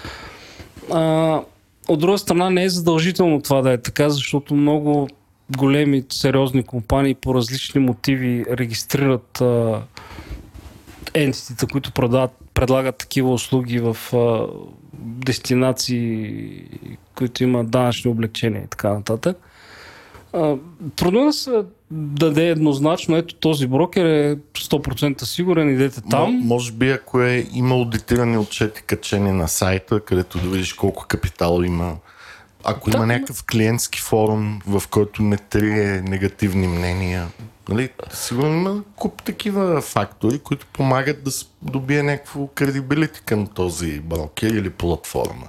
Така е. В смисъл, има множество фактори, които трябва да се вземат предвид. Регулациите, които той спазва, клиентското мнение, много неща. В смисъл, трудно е да някой да каже, ето този е сигурен, онзи не е. Нали? Няма, няма еднозначно правило.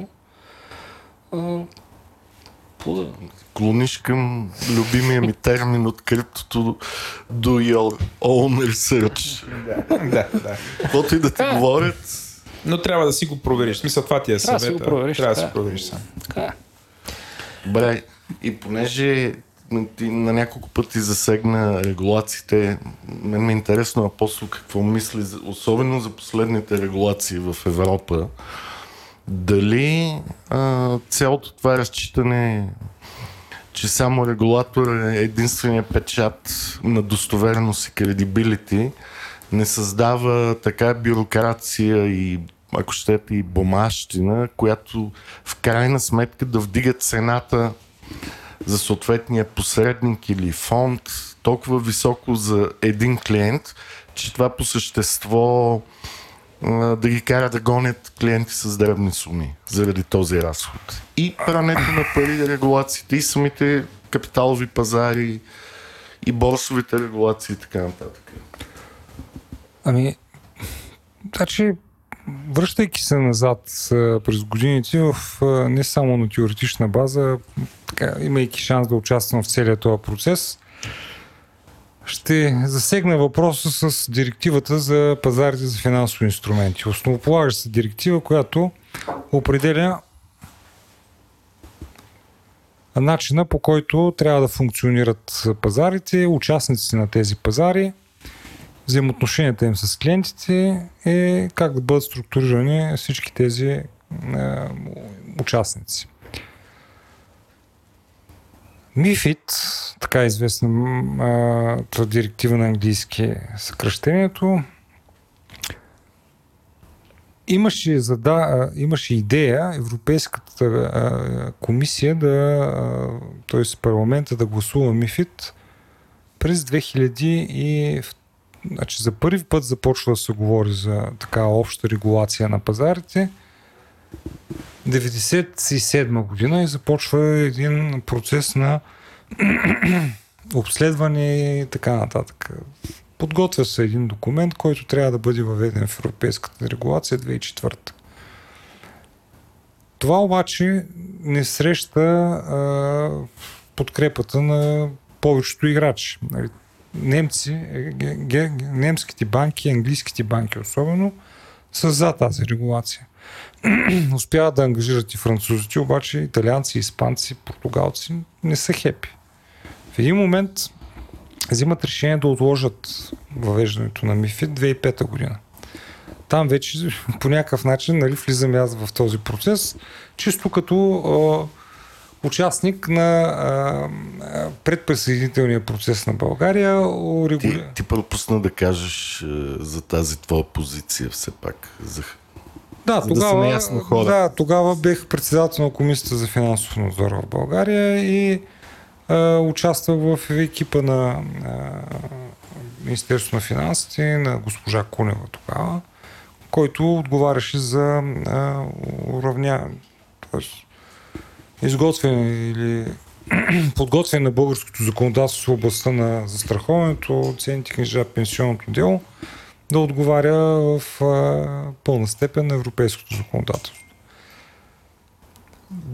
И България 2005 започна да а, отговаря на всички тези изисквания, които се поставят да се подготвят законодателство. От 2006, след като имаше вече решение, че от 1 януари 2017 ще бъдем на 2007 на, на Европейски съюз, почнахме да участваме от 1 януари 2006 във всички заседания на регулаторните органи на Европейската предшествениците на ЕСМА и на АЙОП, тогава се казах Сизър, на ценните книжа и там тези въпроси се разглеждаха. Аз виждах общо взето настроенията на различните регулатори.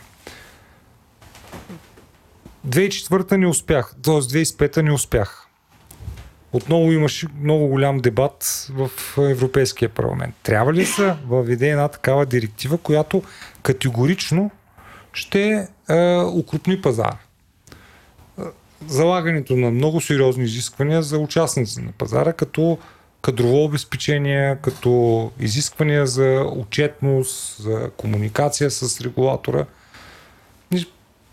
И плюсови и минуси. Не можеше да бъде еднозначно решение. Те, те все пак това го мислят от гледна точка за сигурността на сигурността клиентите на от една страна. Да, да, да. Но от друга страна се получава нали, цялата тази сигурност се прехвърля към самите пазарни участници, които трябва да имат абсолютно технологично, документално и човешко е, капацитет, за да могат да отговорят. Което между редовете, нали, тази директива, значи, поне моят прочит беше следния. На пазара ще останат N брой играчи, обозрим брой играчи, да бъдат лесно надзиравани и лесно да могат да бъдат проверявани. Но в същото време толкова големи, че ако на един му се случи да проблем, няма, да накоплатците ще да могат да, да го спасят. покриват. Too big to fail. Да. Няма. Един общ принцип, който още тогава нали, за мен а, беше интересен а, от гледна точка на една малка припратка към настоящия момент може да се строи изключително неадекватно това мое сравнение, т.е. тази моя отпратка, но тя е адекватна. Ще ви кажа защо. В настоящия момент върви един дебат с Германия за сливането на Deutsche Bank с Commerzbank. Uh-huh. Commerzbank 2010 имаше проблеми, немското правителство участва с а, капитал, който беше под формата на подчинен срочен дълг. Той се върна почти изцяло от... И, и сега самите немци се задават въпроса. Защо трябва да направим един мастодонт, който поради една и друга причина да ни дава Господ? Тоест, какво беше от две, такова Да. е едно голямо. Едно голямо, да вземе да, да има проблеми, да киха и да кашля, и тогава колко лекарства трябва да извадим от държавната хазна, или да имаме две относително по-малки, че ако ни дай си Боже нещо се случи, да се решават проблемите сами. Точно така. Да, тогава се връщам пак 2007 година. Защо трябваше да, да залагаме критерии, които критерии да са на принципа пазара е само за големите. Малките да си отиват. Защо? Защото може би извинявам се за което, Да, да. чиновниците в регулатора са искали да имат 5 контрагента, а не 2000. Много по-лесно се контролират пет контрагента. И след като това нещо беше въведено в крайна сметка, а, и сложиха крайен срок 1 януари 2007. 1 януари 2007 отново имаше опозиция. Сложиха вече последен, последен срок 1 ноември 2007, където вече МИФИД се пре въведи. България беше готова, естествено, ни бехме въвели нашето, в нашето законодателство тази директива. МИФИД 2.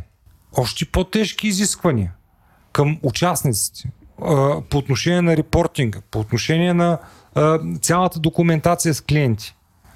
Значи, първият опит не беше успешен. Втори опит трябва нали, така да направи пазара, че този пазар на европейско ниво. Той България как да кажа, странични жертви нали, даваме. Но основните жертви са тези, които даваха големите играчи в Франция, а, Италия, а, Англия почти ни дадаха. Но големите играчи обединиха пазара. Това е и тук се връщаме върху термина. Вижте, ние обичаме да ползваме термина регулатор, надзорен орган и така нататък. Каква е ролята на регулацията? Значи, самия закон, самия, извиняйте, глагол регулирам. Аз определям правилата. С моите действия аз преценявам. Пазара в момента е много развит. А, той, пазара в момента е много кипящ. Той ври. Хората купуват, продават. Какво трябва да направя? Аз регулирам. Аз имам възможности с моите наредби, които са не минават през Народното събрание. Аз мога да кажа така. Ти, участнико, ще искам от тебе по-голям собствен капитал. Ще искам от удетата по-голям резерв да имат от ликвидност, за да могат винаги да отговарят при необходимост за изкупуване. Тук е проактивната роля на всеки регулатор. Не говоря за български, в световен мащаб. Той да следи пазара, той да вижда пазара две стъпки напред и с неговите действия или да го успокои, или да го стимулира.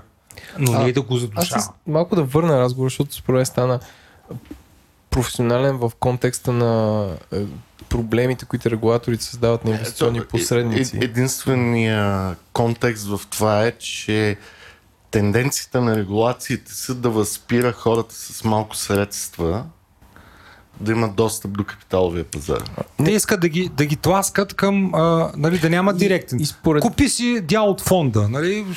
И според вас, въпреки Европейския съюз и бих казал поевтиняването на някакви финансови услуги от типа на транзакции, банки, не че има нещо общо, според вас с въвеждането на повече и повече регулации става все по-сложно на човека с хилядата лева да, да влезе на пазара директно, а трябва да разчита на крупни дружества, през които да минава. Еми, а общо на взето, които пък да. им се покачва Безспорно. цената заради тази Значи, регулация. Безспорно и другото, което но, но се използва в този момент.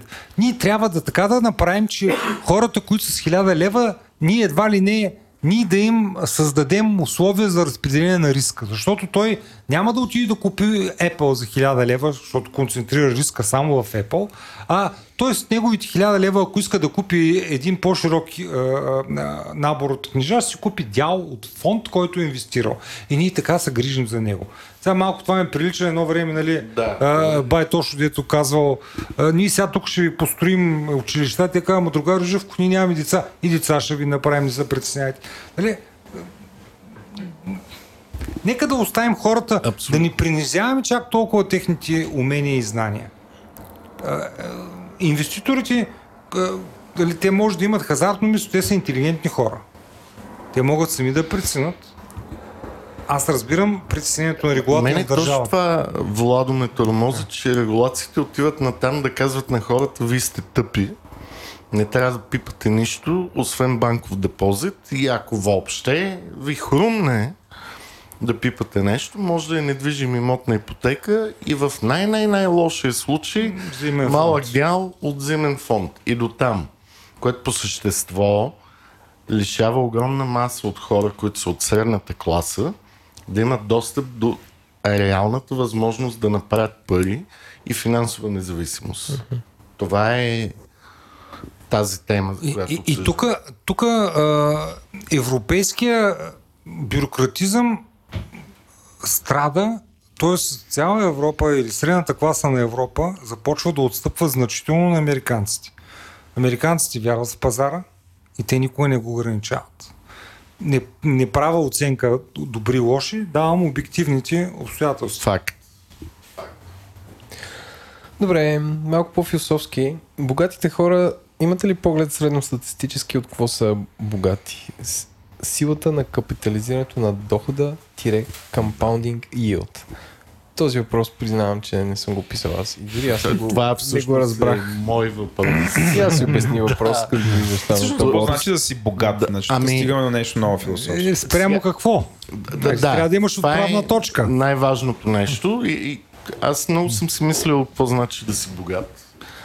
А, изключвам класациите на Forbes за милиардерите, но ще стигнем и до тях. По същество богат в говорене в имотно-финансовия смисъл, не е в интелигентния смисъл и философския, означава да може да работиш каквото си искаш, когато си искаш, колкото си искаш и да пътуваш където си искаш и да живееш където си искаш. Това е, ако имаш достатъчно добър доход и си създал някаква финансова гаранция, която да ти помага да го правиш това, значи си богат. Без значение какво е абсолютното ниво на съответния доход.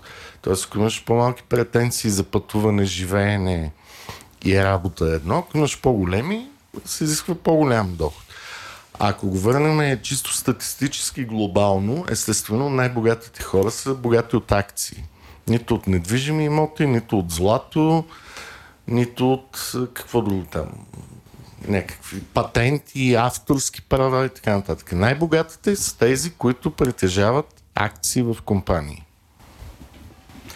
Да, тук съм съгласен с Иван. А, бих а, така почерпил опит от а, моята 12 годишна почти дъщеря, която, нали, а, когато возим с спор с нея, защо трябва да се ходи на училище, защо трябва да се учи, не трябва да се отказва и така нататък. Тя вика, добре, какво сега? Голяма работа, нали?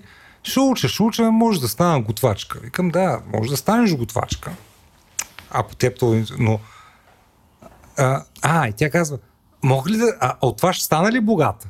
Викам, не знам. Богатството е твоето знание. А знанието ти дава свобода на избор. И тук вече богатството на Иван. Свободата на избор. Аз да мога да избирам. Дали то ще е интелектуалната ми богатство, дали ще е материалното ми богатство, аз имам правото на избор. И всеки вече за себе си. И затова аз отново казвам, тази нация имам си своето мнение за американската, обаче като подход към пазара, това са ненадминати. Абсолютно, да. Тоест, И, отивайки в Америка, ти ще видиш магазин, в който ще си изхарчиш парите, ако взимаш 1000 долара на месец. Ще имаш магазин, в който ще си изхарчиш парите, взимайки 50 000 долара на месец и взимайки 500 000 долара на месец. За всеки има. Ти си добре дошъл. Този магазин ще се направи щастлив в твоите си измерения. Ам, къде Това са е... относителни понятия. Нали? Това искам да кажа. Няма. но, но най-важно е свободата. Свободата. Твоето Свободата мисъл на да- избор. Това е.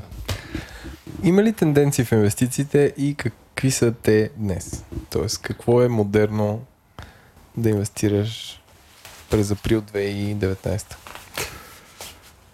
Ами, в зависимост... Всеки един от вас. Кой, да кой е... Да, да, да. Кой е твоя гуру в е, инвестиционния процес? Нали? Ако е Уорън Бъфет, ти ще търсиш неговия подход. Дълбок фундаментален анализ и правилни решения с разпределение, buy and hold, влизане на сектори, които той си е преценил, че имат фундамента и върват. Ако си динамичен хипстър нали, с пари, отиваш в а, криптовалутата. Натюрел, решения, преценка. Ти избираш кой да те води. Много трудно е да кажеш а, тенденцията е световната е единствена и тази. Най-различни. А, а, моето лично мнение е, е по-скоро аз към момента съм относително консервативен, но това вероятно се дължи на възрастта.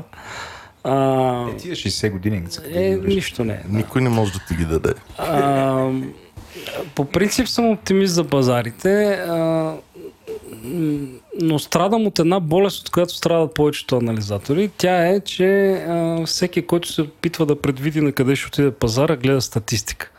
Това е болест и това е порок.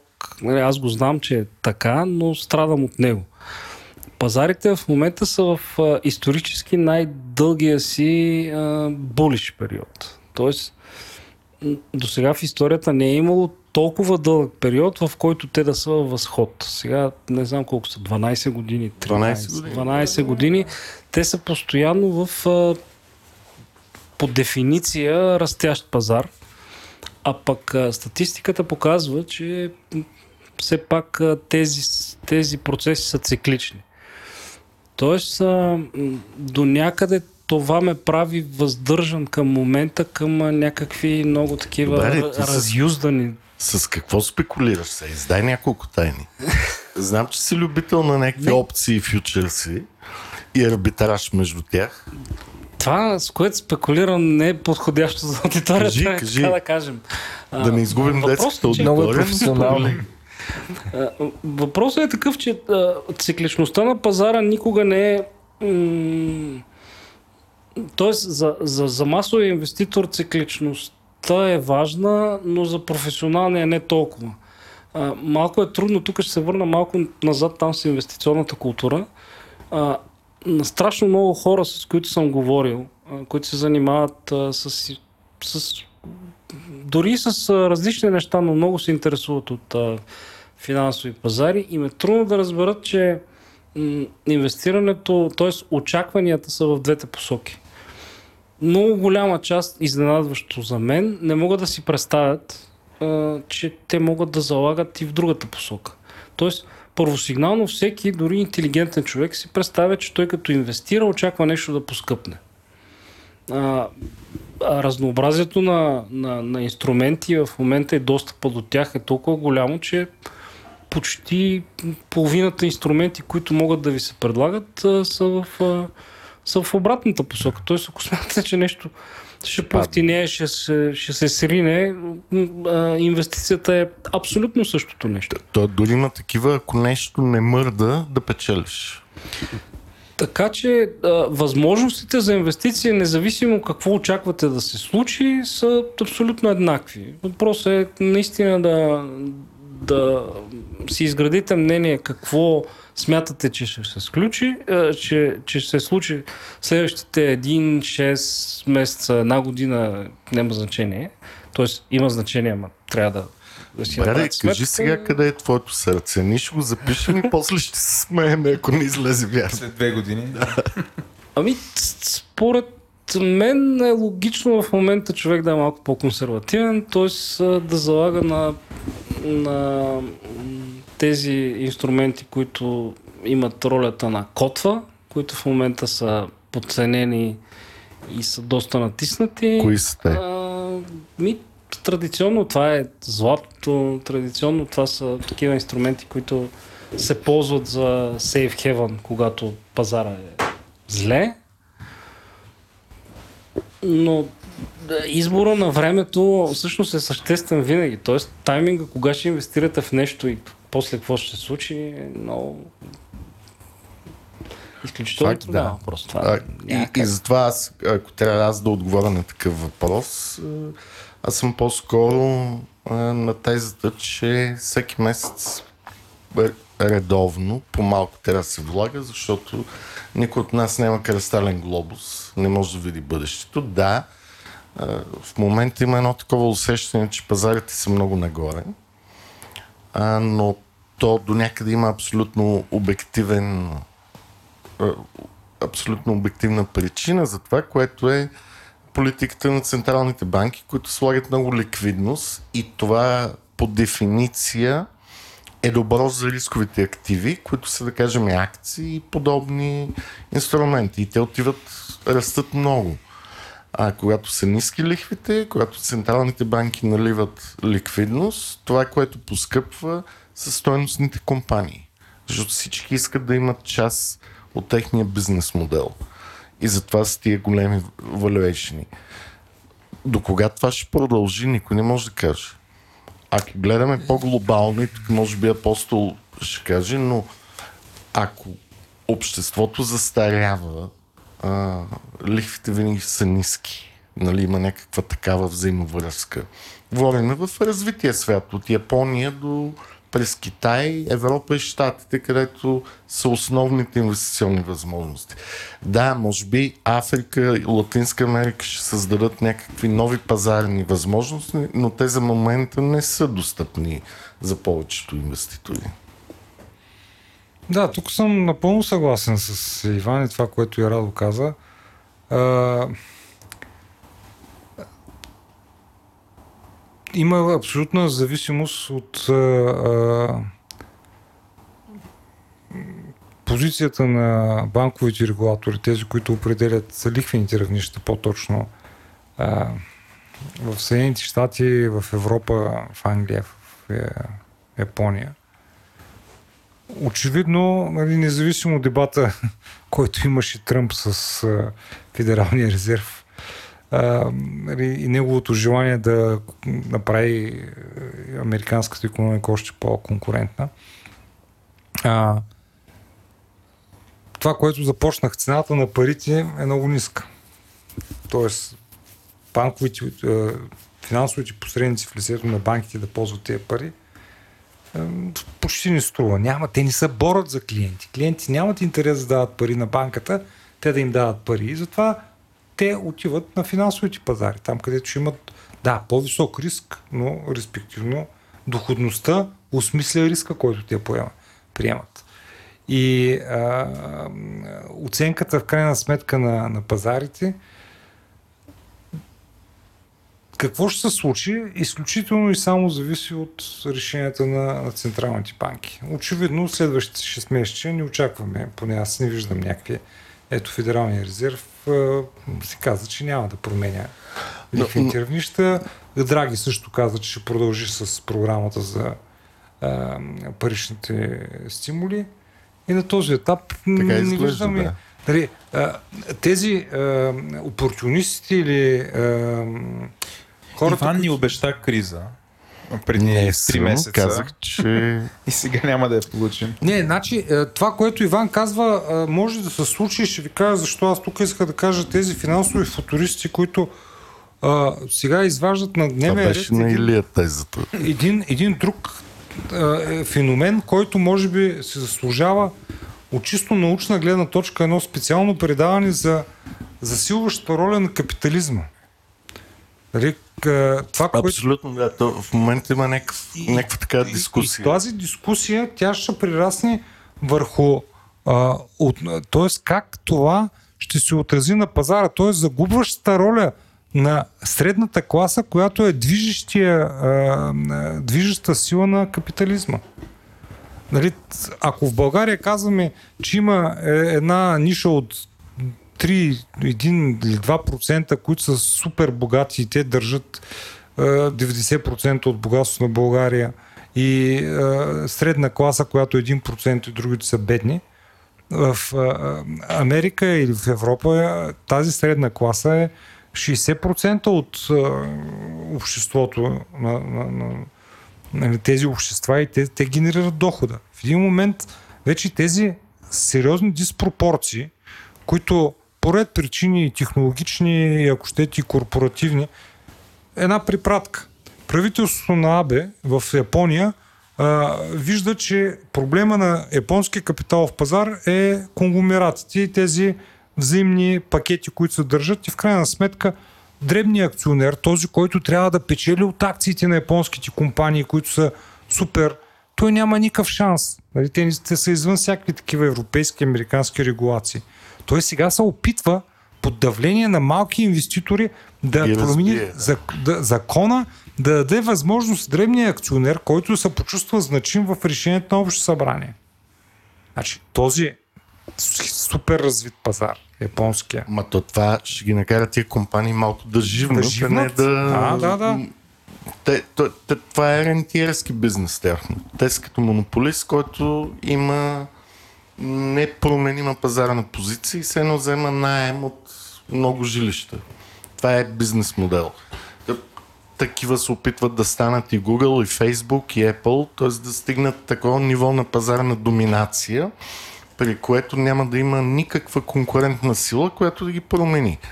Те почти са стигнали, в смисъл... Примерно Apple сега бутат само някакви... Е, тук е ролята на китайците и виждаме в крайна сметка как политически се решават тези проблеми. Там ще видим, защото е... Не знам кое е, Има, не знам кой е добрия в случая. Huawei, Ху- как се казва? Huawei. Huawei а, всъщност си е държавна компания, се оказва. Собственост на профсъюза, който е контролиран от да. комунистическата партия. Нали? Нищо паблик няма. Така де, но това, това, това, което исках да кажа е, че в целият този контекст, както правилно апостол каза, че средната класа по някакъв начин в България и в другия свят леко почва да бъде дисплейсвана от технологичните решения, всъщност това е а, нали, чисто емоционално е лесен начин да кажем, окей, аз съм част от средната класа и е възможно технологиите, роботите, artificial intelligence, всеки други решения да изместят моя, моята способност да имам доход от моята професия, нали по-добре да инвестирам там? И естествено аз не мога да избера само една компания като Apple или Google, защото да, може да оцеля, но по-добре тогава да си намеря някакъв mutual фонд, който проактивно инвестира в подобни технологии, да го получи, да видят, че там има едни умни и талантливи хора в този фонд, които си подбират компаниите и част от моят доход би го слагал там. Еленко, аз предавам още един въпрос да зададем и вече да минаваме към рапъпа и да приключваме, защото понапреднахме така. Към рапа, да. Да. А, какво мислите за инвестициите от фенщина? А, има един приятел, който живее в град Сан Франциско и си е купил акции от Apple, за да го канят на събранието на акционерите и да ходи в Стив Джобс да, театър. да крещи, че не е съгласен. Да. Той- А, нали, за Apple? Това вече е гъдел. Това е гъдел. Но Радо ги разбира. Той търгуваше с акции на Манчестър Юнайтед, Ферари, всички неща, които има ли хляб? харесва, но не може да си ги тези? купи в действителност, ги купува като акции. Не, не аз лично. А, въпросът е, че това явление наистина го има. Хора си купуват а, нещо, което харесват по някакви други причини. И а, начина по който го, го доказват а, своята, как го каза, фенщина. А, е и по този начин А- а, аз- правят го. А- Аз имам един много конкретен пример от това. Човек от моето семейство следя какво купува. И аз казах, добре, мога ли аз да го нетирам чрез покупка на акции от компанията, която продава тия неща, за които се харчат пари. И едното от нещата беше толкова успешно. Inditex, Това, между другото, в учебниците много го. което много, много е да. всъщност магазините. Това може би ми е била единичната най-успешна инвестиция в акции ever. Ако погледнете, има а, много вече такива, а, те са бестселъри, разни а, а, биографични книги на добри бизнесмени, които са инвестирали и са изкарали много пари. Много често подобен пример, даже в тези, които обучават в инвестициите, ги има. Разказват за такива типични истории, сега те дали са възможни или не, е една друга тема, нали? дали са художествена измислица е, е друга тема, но някой си харесва нещо, да речем верига кафенета или а, стоки, такива дрехи или каквото и да е, решава, че те са много хубави а, и то бизнес означава, че е много добър. Сега да проучва а, някакви финансови отчети, т.е. събира някакви факти за нещо, но първоначалната идея е т.е. първоначалната идея идва от там, че харесва продукта на някаква компания. След това си а, инвестира, акции в, а, инвестира пари в акции на тази компания и това е много печелиш модел.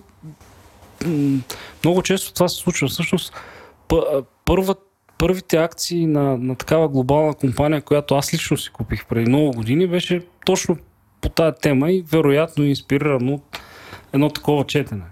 А, а коя От които изкарах. А, а, тя беше Томи Хилфигър. Не, не, съм чак такъв голям фен на тази марка, но така или иначе по Е, някаква причина се това ми хареса. Сериозно, още. изобщо не съм забелязал. Не, не, не е нарочно.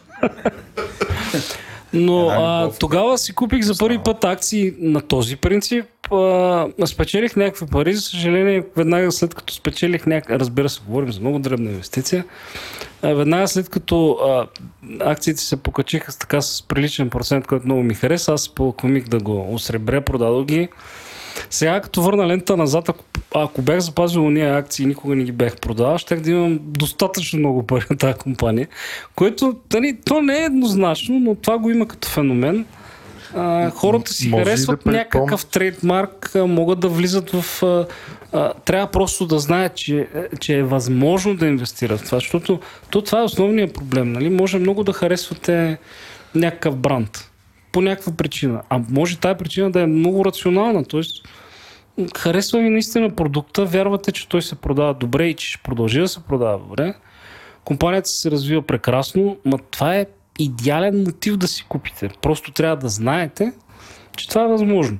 Много хора в България не знаят. Да. То, това е проблем. Но в другата крайност може да припомним случая, когато Радо беше харесал Тесла на 27 долара и аз му забраних да пипа тази измислена компания.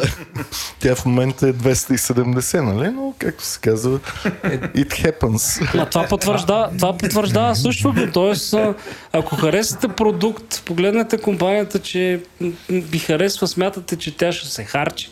Буквално това е добър довод да си купите. Тоест, инвестирайте. То е, Тоест, не да си купите само продукта, ама купете си компанията. Няма проблем. На човек с този въпрос твърдо сме за това инвестиране. Но, а, фенщина, аз тук искам да дам едно а, мое житейско наблюдение практически. Значи, фенщината от гледна точка на това, че харесвам продукт. Но категорично футболни отбори на борсата не. Това е... Имаше... Защо? Това е- А сега разочарова маса фенове Значи, на Манчестър. Юнайтед и А, колко останаха на борсата? Може би два-три турски тима, ако са останали Фенербахче и, и Бишикташ. Няма ли? Това е просто И при... нали ЦСКА ще да излиза на Иване, борсата. нека да ни бъркаме 80-те години с 2020 година, бе хора. Това са, Да. Там са били емоции, там е било имало... нас- Айде, представете си ситуацията. Последният тим беше, мисля, че Ман Юнайтед на борса. Ман Юнайтед. Глейзър го отписаха. Колко платиха те за а, Алекси Санчес на, на Арсенал? Тук говориш с хо- хора, поне аз абсолютно Добре, аз не понеже съм много такъв болен фен футболен, но ще ви кажа. Добре, не говорим вече за футболен, говорим за принцип.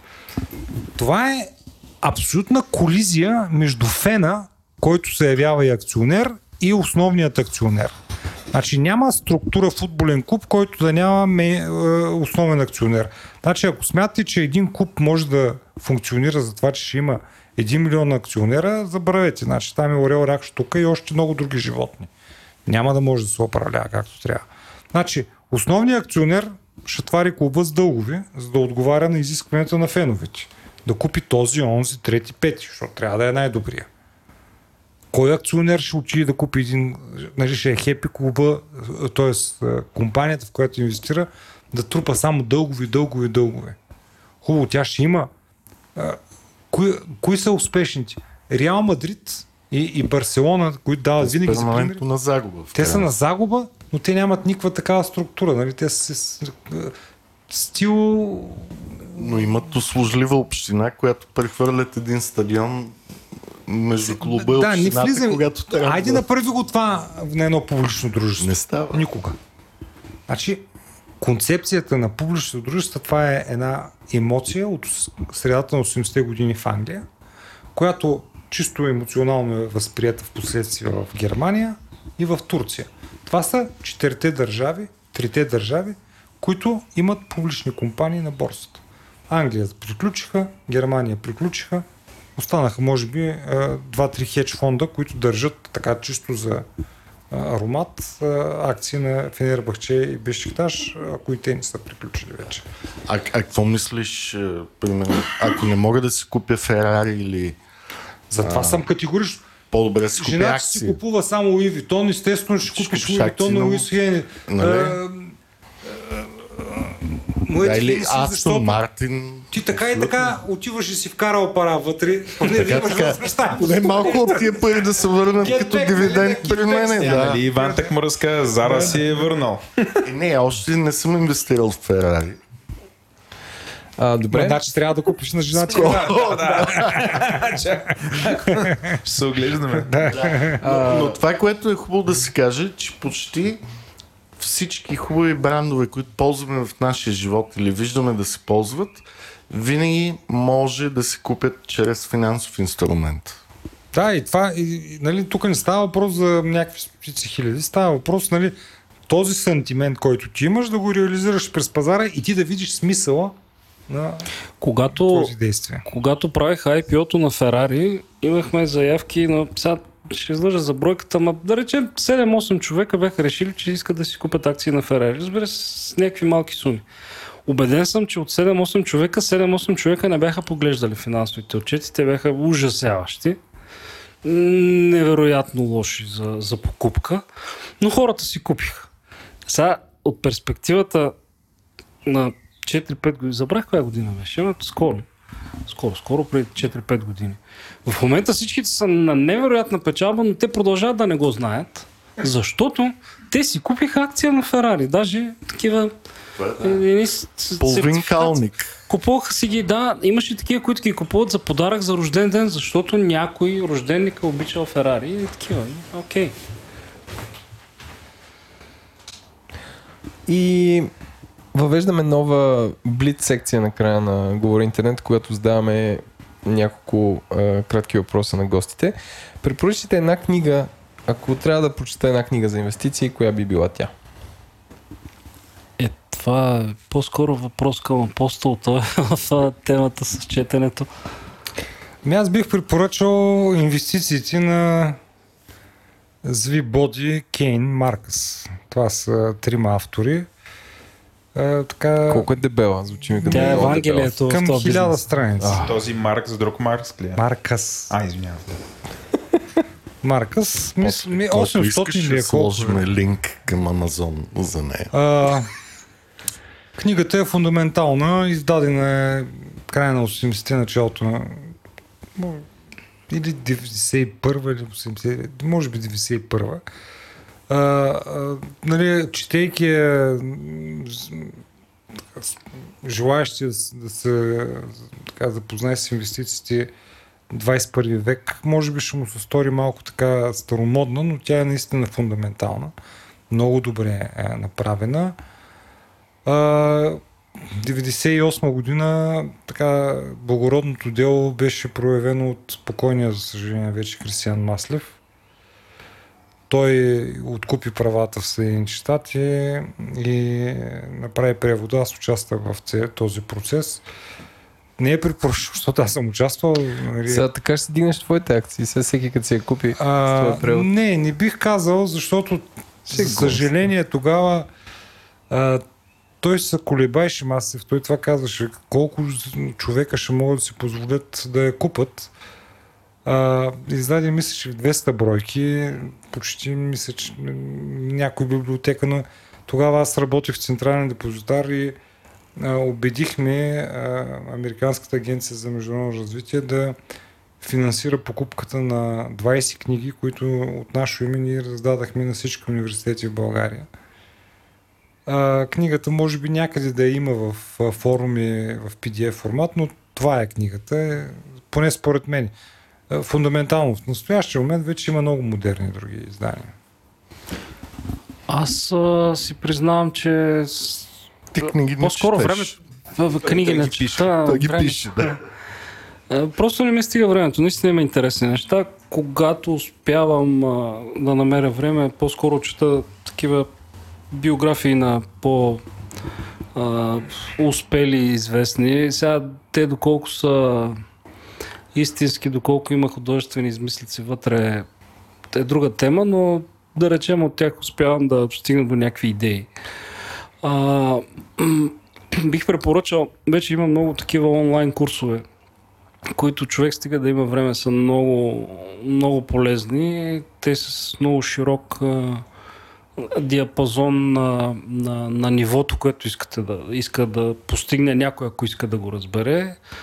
А, имам абонамент за Курсера, мисля, че се казва. А, там има редовно ми изпращат. а, Тоест, редовно получавам на базата на този абонамент различни а, обяви за такива времеви курсове. Те са между месец и три месеца, разбира се, ви може да ги, понеже са онлайн, мога ги наваксате и за една седмица, стига да ви се отда. Но, но наистина са много полезни, защото от разнообразието е голямо, лесно е, човек може да ги слуша докато ходи по улицата. А, и се обучава и могат да се намерят много неща. кои сайтове или онлайн източници ползваш е, всеки ден, когато преценяваш е, и гледаш пазарите? Имаш там някакви анализатори, които следиш. Имам абонамент за няколко такива сайта. Сега те са толкова много, че Ясно ли? мога да кажа няколко, да. Seeking Alpha ползвам. Така. А, на Morningstar сервиза също е добър. Но това е по-скоро, не знам дали за аудиторията интересно. Те са по, по-професионални. Вероятно има... се амбицира. се А, хвърли. а, а за някакви хора, които са начинаещи, е, според тебе Yahoo Finance или Market Watch, това адекватно ли е или е много, много вече спонсорирано от... Ами, а, за обучение по-скоро не, но те, те, те наистина са много интересни а, и полезни, такива много лесни за използване за адекватна текуща информация. Да следите някакви цени, да следите някакви...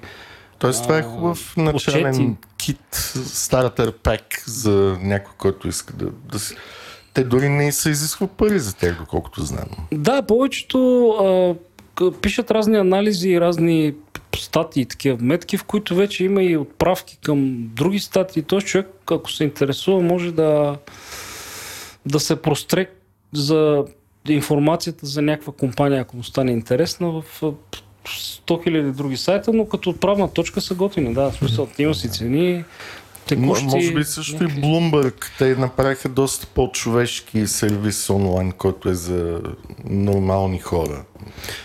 Бе, честно казано, пробвах Или да не си? Не, ползвам го, но, но там е твърде, как да кажа, а, на микрониво не работи този сервис. Той е за може да гледате, трендове. да, централните банки, политическите а, движения. Или Елон Yes. Мъск с кого се е скарал Е, последния път. да. Добре, благодарим много. Беше супер, аз научих много. Благодаря и аз.